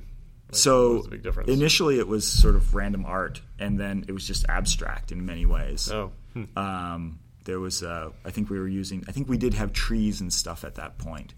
Um, and then for um, for the e-ink version, it, there was it was very much a building game. So we came up with the concept of trees and houses and you know castles and those type of things. Um, the um, bears were something that we added in. So one of the problems with the random black spots mm-hmm. is it's kind of dumb, um, and it was like it's like how do I give players more control over over things? Right. Uh, and so then started borrowing some stuff from I'm always fascinated by territories and capturing territories and um, like go like systems or Reversi like systems, mm-hmm. uh, and so that's that's where um, that's where the bears came from. So I wanted something that had slightly random movement, but it was predictable. It's only going to move into an adjacent space, mm-hmm. but then you can you can learn to control it. Mm-hmm. Um, so that now you've got two tasks. You've got a building task, right. and you've got a control task. Yeah and uh, now now there's tension. Now there's uh, an interesting like choice you end up having to make. Right. So that's a that was a pretty big shift then from when it was just a black. Well, so what would the black dots do? Did they function like the bears at that point? No, they, they wouldn't have. They they but moved, they, they, they, they, moved randomly from spot to spot. So you'd have a black spot in in a. So they were literally more like the ninja bears. They were literally more like the ninja bears. So we okay. kept them in. Right. Um, we t- we there was we have a lot fewer now. They're much rarer. Yep. The other bears are more common. Right. Um, we the, the, a lot of it was like there's fun in the initial prototype, and then how do you turn that into something that's more than like 15 minutes of fun or 30 yeah. minutes of fun? So, can, you think you can describe how you made the the leap to bears? Like getting getting these these little guys to appear, they're going to thwart you, but they can be controlled, and you they can be even combined, right? Like right. once you turn into into grays, that's a it's a pretty important development in the design. Yes. Do you think you can remember exactly how how that happened? So yeah, um, it it's it's a it's it's sort of like you're thinking through it, and there's a couple of steps along the way. Um, so the first one is okay, randomness and things that the the black black spots taught us that, that right. told us that randomness and things that screw up the pattern yeah. are matter. Yeah. However, the problem with the current solution is it's too random. Yeah. Um, and you can't control it. So mm-hmm. I like things that like are what is the antagonist in the game? What is the thing that's the pressure that's pushing against you as the player? Right. And then I want it to be I want to be able to tune the strength of that. Okay. How painful it is to the player that that pushes back on them. But then I also want a way for the player to overcome that. Okay. Um, and push back against that pressure. Mm-hmm. Um, and so the bears were a way of saying, well, let's let's put an object on the screen that moves a little bit mm-hmm. as opposed to a lot. Right. So now I can control where it's located. Um, and then how do I get the player to push back at it so it doesn't overwhelm the player? And then it was like, you know, I, that's where the the the um, so the surrounding type mechanic came in. So I borrowed the surrounding mechanic. Was it almost? I almost imagine literally like once you had them surrounded. Well, what do they do now? Right. Well, maybe they die. Yes. Is that kind of what it was? Yeah, that, that's that's very much what it was. And you can you can actually see some awkwardness in the design at that point, mm-hmm. um, because yes, they they collapse down, Um, but then then the the question is, uh, well, what are the rules that they collapse down on? Mm-hmm. You know, like, and, it, and we ended up saying, oh, well, there's this youngest bear. That, you, that uh, of the set, what's the differentiation between the, the Oh, I- bears in the set? Is that visible to the player? It is visible now. For the first versions, it wasn't visible. How is it visible? Actually, I guess I Uh, we, noticed we that. darkened that bear. a little bit. Ah, wow, that's pretty subtle. It is pretty subtle, and that that's an awkwardness in the design. That, Yeah, that something really, that never quite got rounded out. yeah, yeah. Huh. Expert players deal with it; they Sure. deal with it, you know. It's. but I mean, it's. I don't think it's all bad to have these elements in a game that you Hmm. can you can fully enjoy the game without noticing, and then Yeah. once you do, there's a little extra something there for Right. you. I think that's that's fine, even if you're maybe not completely happy with it. Yeah. Um, I think what's interesting about that is.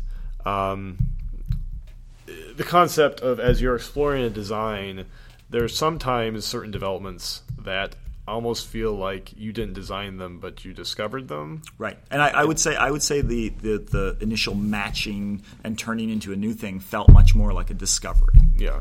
Uh-huh. Um, and yeah, and like the idea of like once the bears are surrounded, well, what do you get? Well, I guess that's it, right? Like Yeah. that's also seems kind of like that concept of Yeah. you know just sort of natural. Like if you're trying to follow things out to the natural con- natural conclusion, sometimes that happens. Yeah, Um, like I often think of like Tetris as like the ultimate game design that really was like felt like it was discovered, Right. You know, as opposed like I, I almost imagine, um, you know, if if there are other alien worlds out there, if there was one game on you know on Earth that does exist somewhere else, it's probably Tetris, Yeah. right? Um, but I don't know. but but Tetris was actually based off an earlier prob uh, earlier puzzle. Hmm.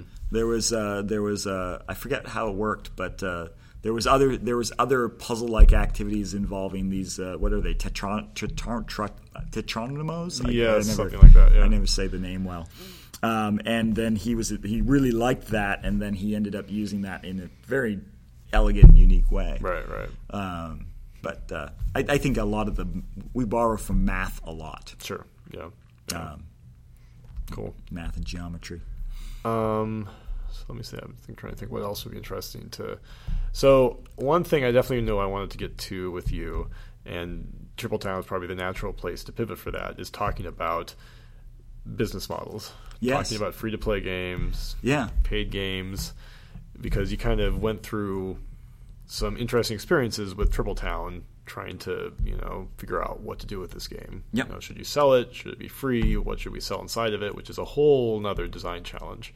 Um, and so probably the right way to start is just like what did what were your guys' initial um, what did you guys think initially? And you know, I guess help help film the listener. Like, what Yes. was your experiences? So um, we we looked at Triple Town, and, and one of the, the goals for it was to build an evergreen game, and we were highly inspired by the business model of PopCap. Right. And so we said, "Oh wow, they've got this evergreen game that's selling into a casual market, and you know how do they do it? Well, they have they sell it for a fixed price and they make lots of money, and yeah, let's do that." And so we tried that on on um, on the Kindle, on the e-ink Kindle, and uh, you know there was there was distribution issues that what that happened there. Sure. They weren't really supporting that Right. as a games platform. Right. Um, and then we're like, well, where do we take it to next? Like, it might work on mobile, it might work on PC, it might work on Facebook. Um, at that point, Facebook was big, um, and we're like, what the heck? Like, we can do any of these. We're in this position of we've got a game, we think it's fun, we can put it anywhere. Right. So let's literally roll the dice and put it on Facebook. Right. And you know, there's maybe been a little you know calculation there, but okay, on Facebook there aren't premium games. Yeah. There's no way to really sell a game on Facebook. So let's try a free to play model. Right. Um, Now, would a would a would a mobile version have been viable at this point? it would have been. There, it would there have was been. an app store at this point, and Yeah. yeah, Yeah. Okay. Um, but we just Do you feel like you made the right choice at that moment? Um, it ended up all working out very well. Sure. So, um, I'm not sure. I don't know. I don't know how it would have. It, it's one of those unknowables how it would turn out otherwise. Yeah. Um, the so what we did learn is that mobile is a big bang rela- launch in many ways. Yeah. Like you get one opportunity to launch your game.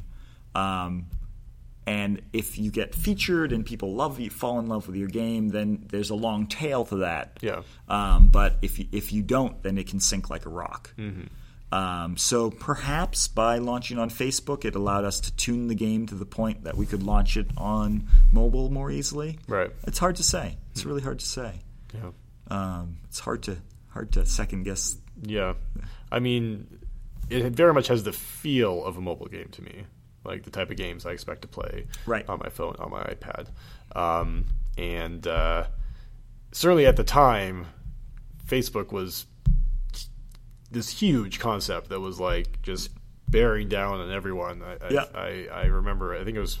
Especially, I think it was the 2010 GDC where it was just like Facebook mania, and that probably was some. That was probably sometime around then. Yeah, yeah. Um, so And there was there was also so so one of the uh, inspirations for business model was um, Bejeweled Blitz, Sure, which was doing very well. which was theoretically doing very well. We didn't have any numbers on it or anything. Sure, and- I, guess, I guess that's true. It's theoretical. yeah.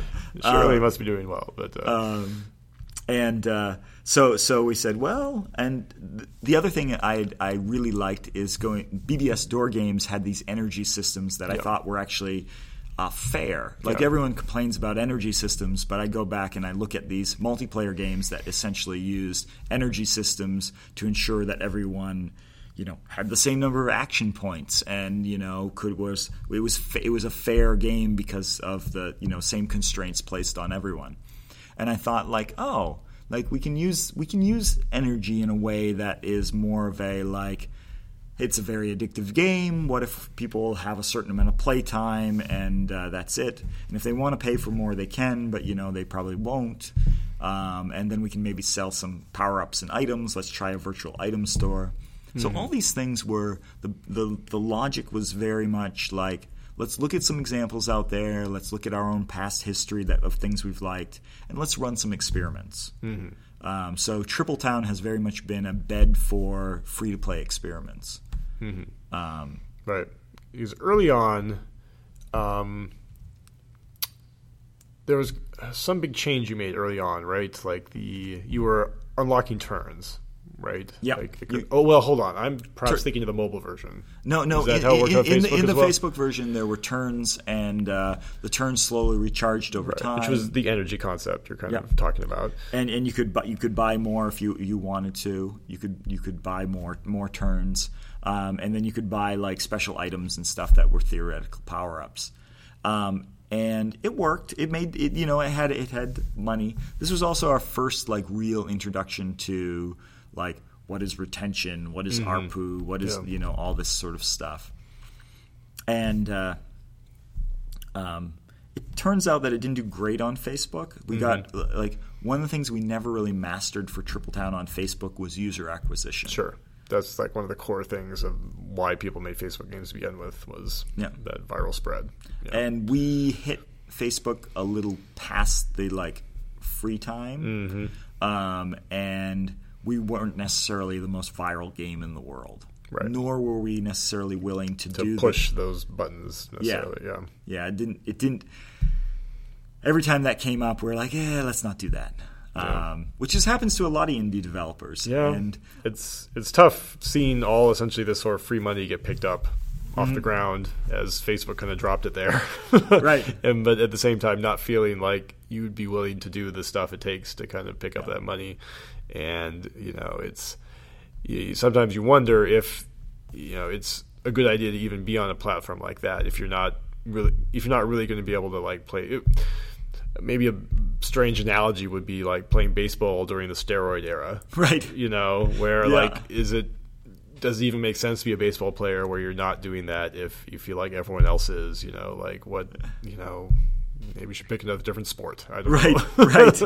Um, and so what we ended up doing is we ended up uh, having a publishing deal on Facebook with Disney Okay. because Disney really liked the game. Yeah. and they were looking for you know product at that time, and uh, we uh, we realized we can't. We're as a small team, we don't have the analytics, we don't have the the knowledge, and so on and so forth. Ultimately, it, I don't know if it worked out all around, but at that same time, we, re- we retained the rights for the mobile version, Right. And we said, hey, let's run another experiment Yeah. and let's put it out on mobile. Okay. So what changed going into the mobile version?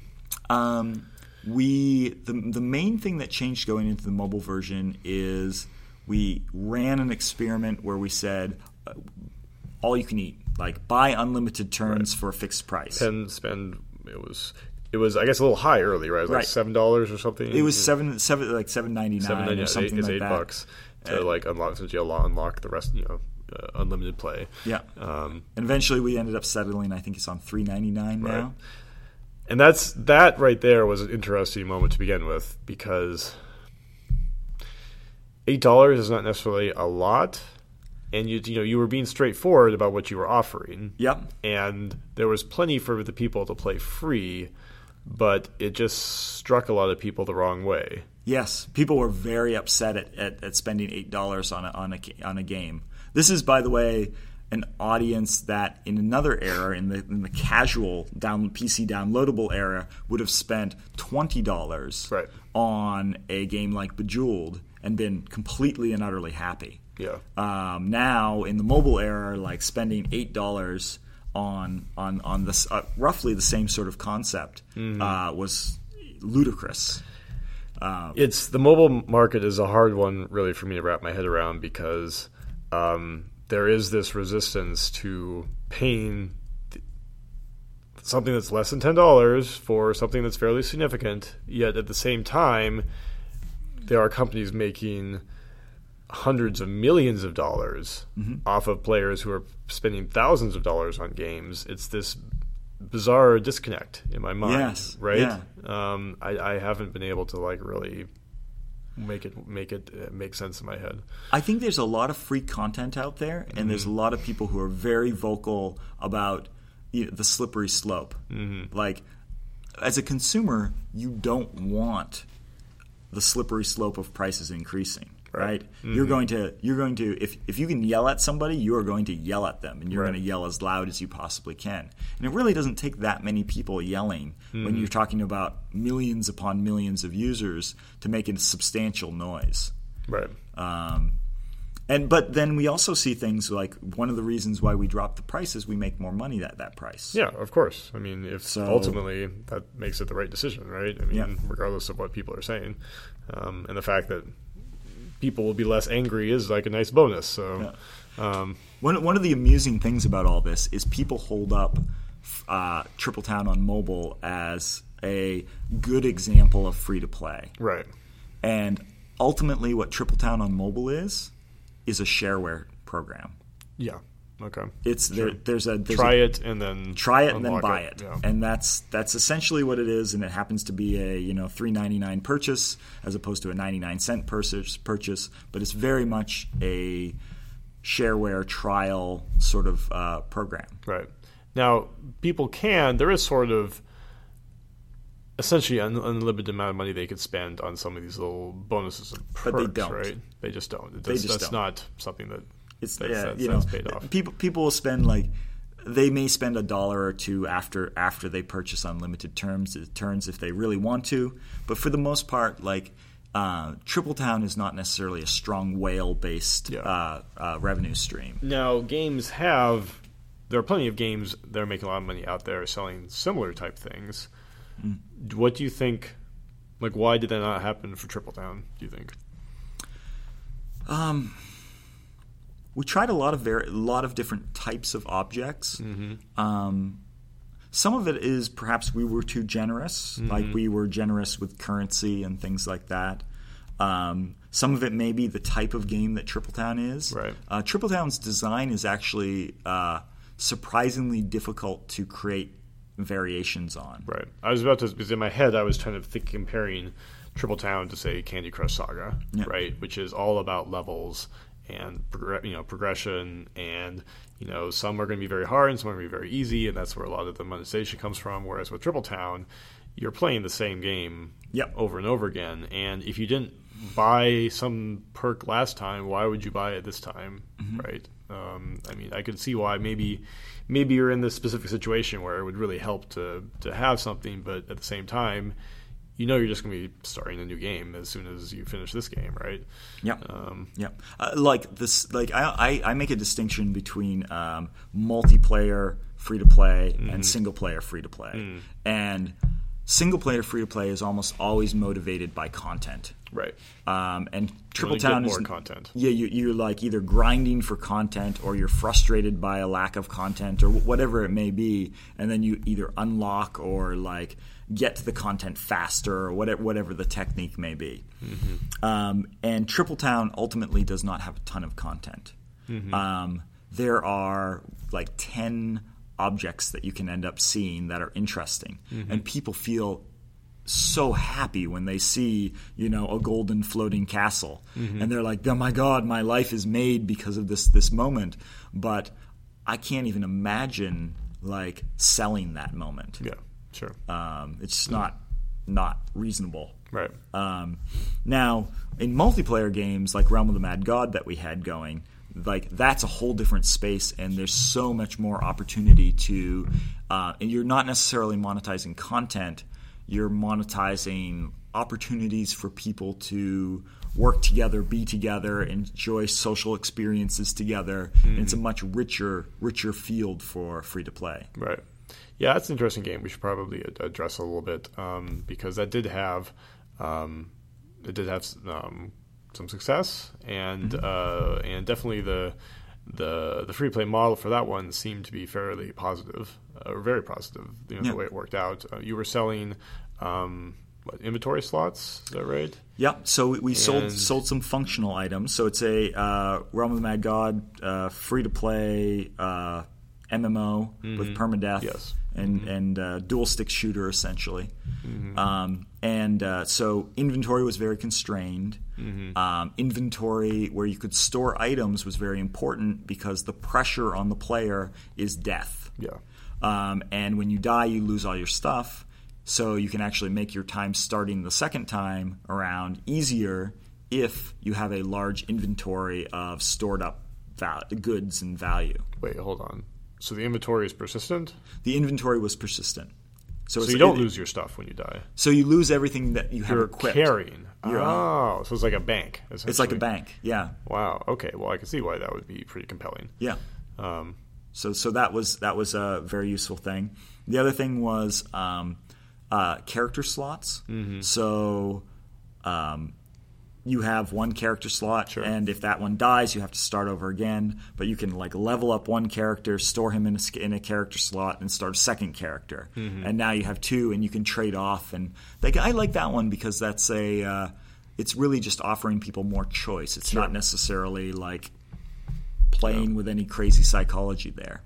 Well, it's interesting. As soon as you, you said you know you see kind of two different types of free to play, single player and multiplayer. When you say multiplayer um, free to play, I, Im- immediately think of what I think of kind of like the hamster wheel multiplayer play to uh, free to play, which is like your Clash of Clans type game, right? Which is like your you know everyone is basically trying to race up the same ladder, right? And they're kind of um, you're buying stuff because your opponents are buying stuff, right. and then they buy stuff because you're buying stuff, and that's um, definitely a model. I I personally don't go for that, but yeah. that's like like buying social status mm-hmm. is probably one of the bigger ways of make, making money, particularly in uh, the Asian markets. Yes.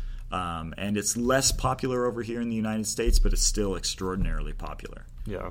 Um, and the the thing there is like it's kind of it's kind of endless, you know. Like, yeah. um, and it's that's definitely a model that that you know I'm uncomfortable with, um, and uh, it's I think one of the, one of the main issues with free to play is, um, and so when free to play first started coming over here back. I guess it would have been maybe 2008 or 2009. I don't remember exactly, but it, it started kind of drifting over here from, especially from from Korea. It seems like that was where yep. it first popped up. Um, it was this very interesting model, and you know, kind of got my imagination going about all these interesting possibilities. And the the hard part about free to play is that um, it. I guess you could almost phrase it a race to the top instead of a race to the bottom. In that, like the um, whichever model is the one that ends up making the most money is like ultimately going to be what is attracting the investment in that that that field, right? Like um, the, the people who are in. Uh, when you're investing in you know sort of these these new mobile games, and there are a flood of them, Yes. right? Um, you know they're going to look at the market, and there are you know they're not really looking at all the different ways. You know they're not trying to innovate in free to play. They're trying to find out which are the models that you know are producing the most the most money, basically. But that's always been the case in the game industry. Sure. Uh, I remember uh, uh, real-time strategy games, and once it was proven that real-time, particularly with Warcraft, that real-time strategy games were a genre that you could make money off of. There were dozens upon dozens of real-time strategy games that were essentially an exact copy. Right. Um, and most of them died, and we don't remember them at all. But like anytime someone is proven to make money in the game industry, the clones flood in. Yeah, yeah. I mean, I and and uh, what I the problem I see here.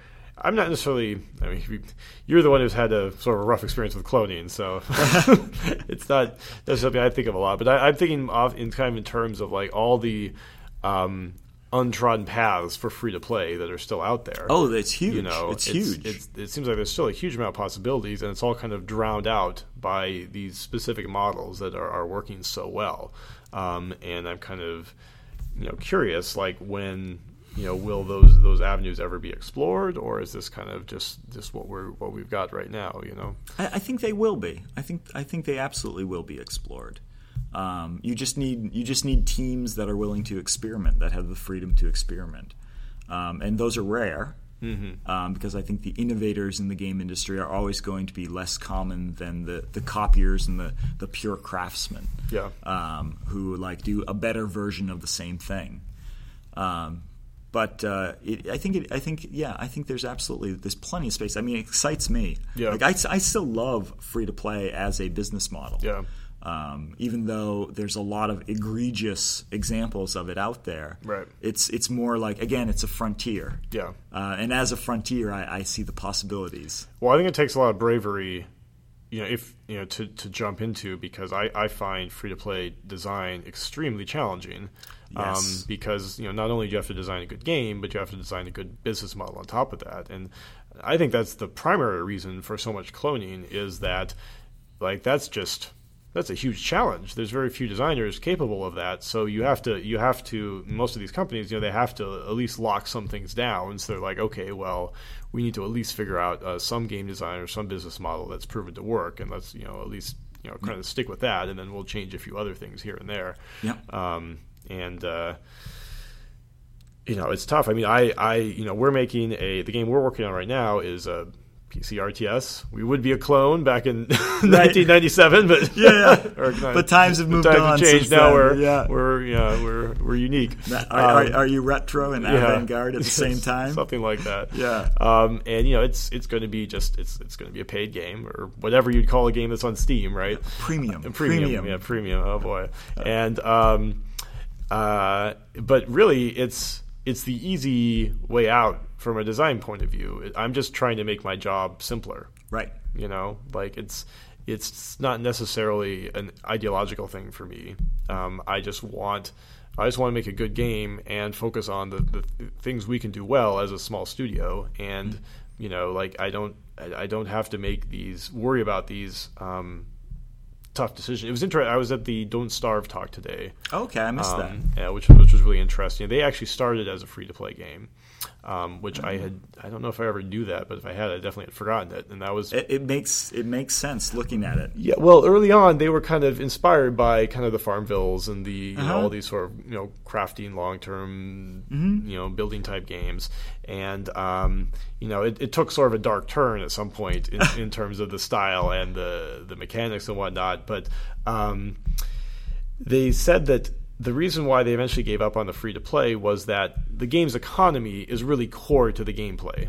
Right. Right. You know, the the stuff you acquire from the environment and what you do with that and you know how you how you apply that to your challenges and whatnot. And like having free to play intertwine itself with that was really problematic because they were finding that they were being very conservative design wise right? Right. Because they were they were always afraid of well, you know, we could come we could try this thing out here, but people could just sort of buy their way through that, and would that be fun? And like, is that is that is that the game this should be? They were always afraid of doing.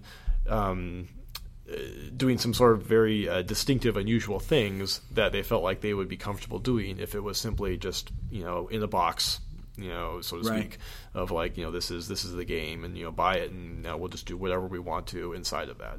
Um, and so I thought that was an interesting sort of powerful example of like you know this is this is sort of the limitations of of free to play for this this type of design. I, I think of it as like I'm I'm a, f- fan of uh, thinking of games as a, a form of Mm-hmm. a media of of a. Uh, like a form would be like uh, a poem. A a haiku is a form of literature. Right. A novel is a form of literature, and they're obviously very, very different. Um, and a lot of forms th- of art have been heavily influenced by business models Right. um, the RTS of the you know late '90s um, was very much a product of how do we sell a box to a customer. Um, and so, why did they have single player campaigns? You know, and why did they why did they ha- start emphasizing graphics and characters and narrative? Because you could put you could write about that in a magazine easily, and you could put that on a box shot, and so on and so forth. And so, business model has always had a huge impact on the designs that we make. Um, so it it's it's not surprising to me that business model has a huge impact on for, for the free to play business model has just it changes the form of the game radically. For sure. Yeah. Um, now the question is: Is there still a rich space you can explore within that that box? right. Um, and I think there still is. Yeah, I, I think there is. I think we all just need an understanding that it is a box. Yes. Right. Like you want to make a free to play game, that's fine. You're just you're now in the free to play box, and you have limited option. You have limited options. You have constraints, which probably every every team and every project does. Yeah. And but you have to be aware, like making that making that choice, you're getting a certain benefit, and you're getting a certain you're getting a certain cost. Yeah. Um, and that's really the important thing to understand. It's it's huge. It's Yeah. huge. Yeah. Now, so Triple Town is kind of interesting because certainly it could have worked as a paid game. Yep. And it basically worked as a free to play game, even though I would say it was clearly not like pushing the benefits, the potential benefits of free to play. Yeah. So looking at it that way, do you feel like if you did it over again, you would do it the same way, or what would you do? I am delighted we did it the way we did, even though we perhaps stumbled upon it. Okay. Um, because one of the things that happens when you make a free to play game is you get massive distribution. Sure. Uh, and so this game uh, was spread to millions and millions of people because of the fact that it was a free to play game. Um, and there's a certain type of brain that really likes Triple Town. Yes. And I think if we were selling it as a premium game, uh, that our chances of finding that subsegment of the audience that had that brain would have been much lower. Um, so, but but as And so, do you define that that success in terms of personal satisfaction? That uh, there's been a huge amount of people who've played the game. That's- Or that's- do you- that's do you- part of it. Or do you think of it in terms of like the actual revenue that eventually got generated? I think I think both. Right, I think both really really would come into play for that one. yeah, it'd be interesting to talk to the guys behind, say, threes might be a great example Right. because I feel like that's a game that's very much in the same type of format as Mm-hmm. Triple Town, um, and they released for three dollars. I think. I think Yeah. that's what it is, and it seems like it's done very well. But who knows, right? Like Right. neither neither one of you will ever know exactly like what would Right. happen. Well, if maybe if we could go off and compare numbers, that that would Yeah. actually be a fascinating thing. So the fun thing I love about threes, by the way, Uh-huh. is you look at his early prototypes and his prototyping process, and Mm-hmm. it has nothing whatsoever to do with Triple Town. Okay, sure. And it was this. Oh, you know that's funny because I actually I was really thinking of the format. I guess there are a lot of similarities with Yeah. Triple Town in some ways. But anyway, go ahead. Yeah, Go but it, but it's a it's a but mechanically they're actually vaguely they ended up being vaguely related. But he also had that bottom up design process that ended Uh-huh. up in this, you know. again another game that almost has that sort of feeling of discovery. You know? Yes. yeah, for Yeah. sure. Um, that's interesting.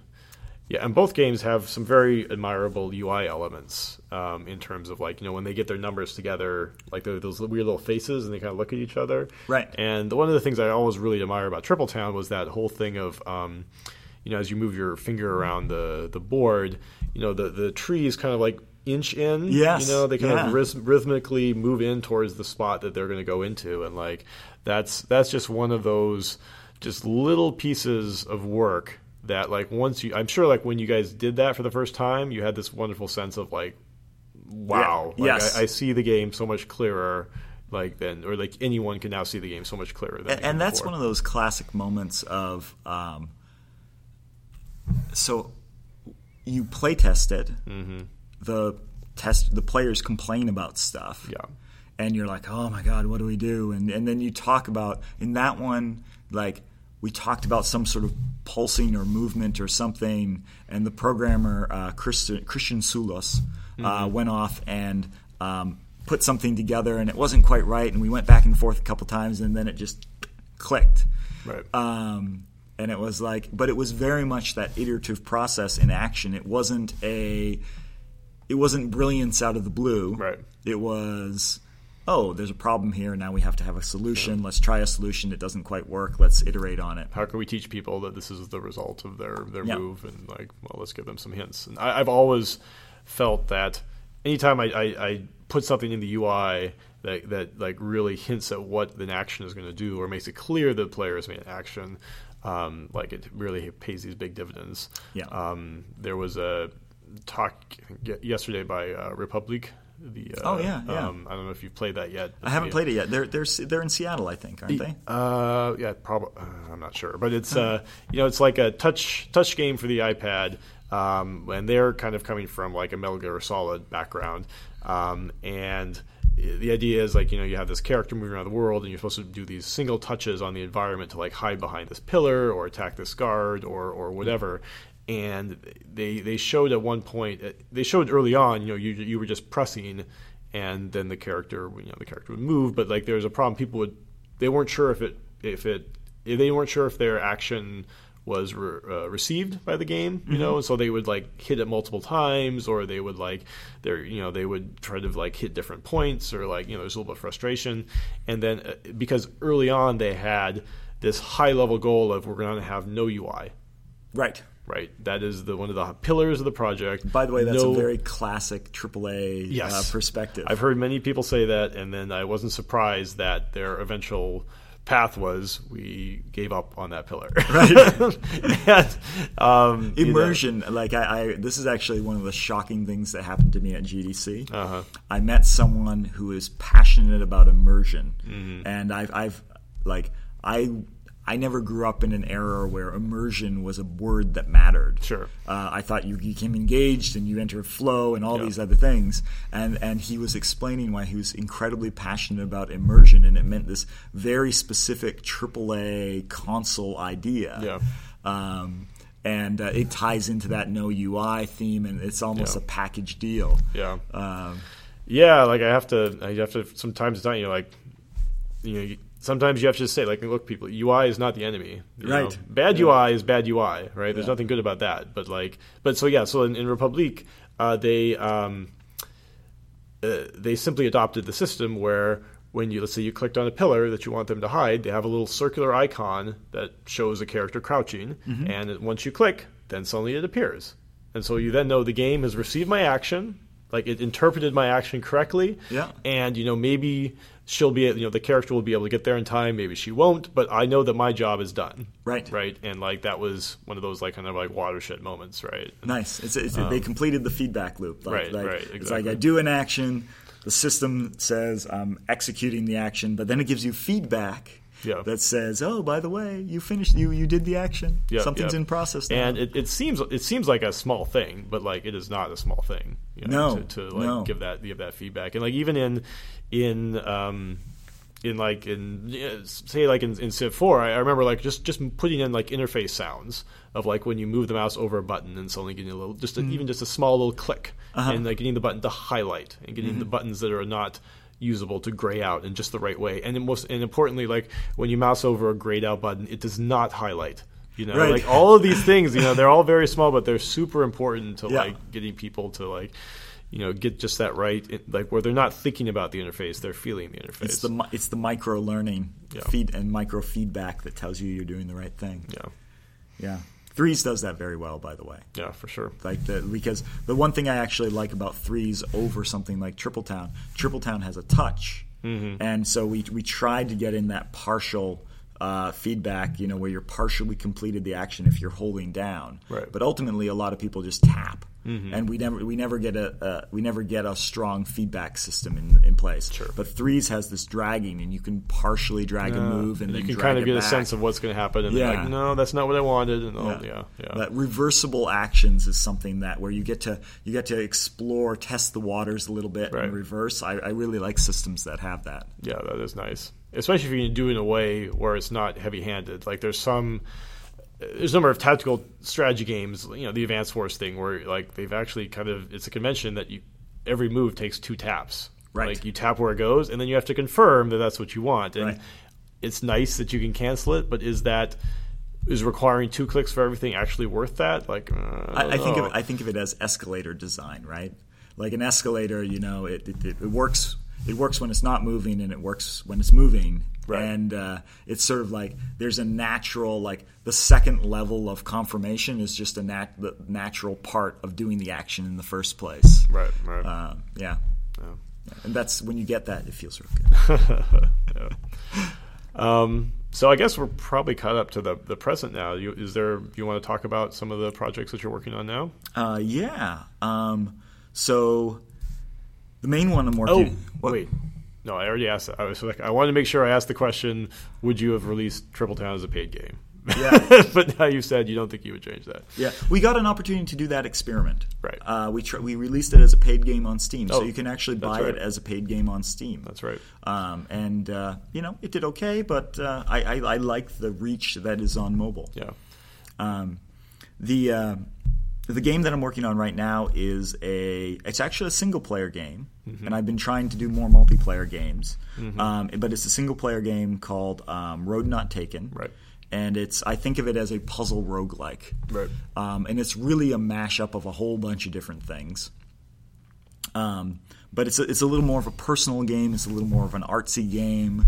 Um, you are this ranger who is um, trying to save lost children in a forest, um, and you don't actually. It's not really necessarily a um, combat game where you're attacking things. It's more about um, manipulating the environment and finding your way through this crowded, awkward space to like get to these children and bring them out Right. um, and it's a it's a the core mechanic is it's a puzzle, but it's um, it's more along it's, it's a loose puzzle.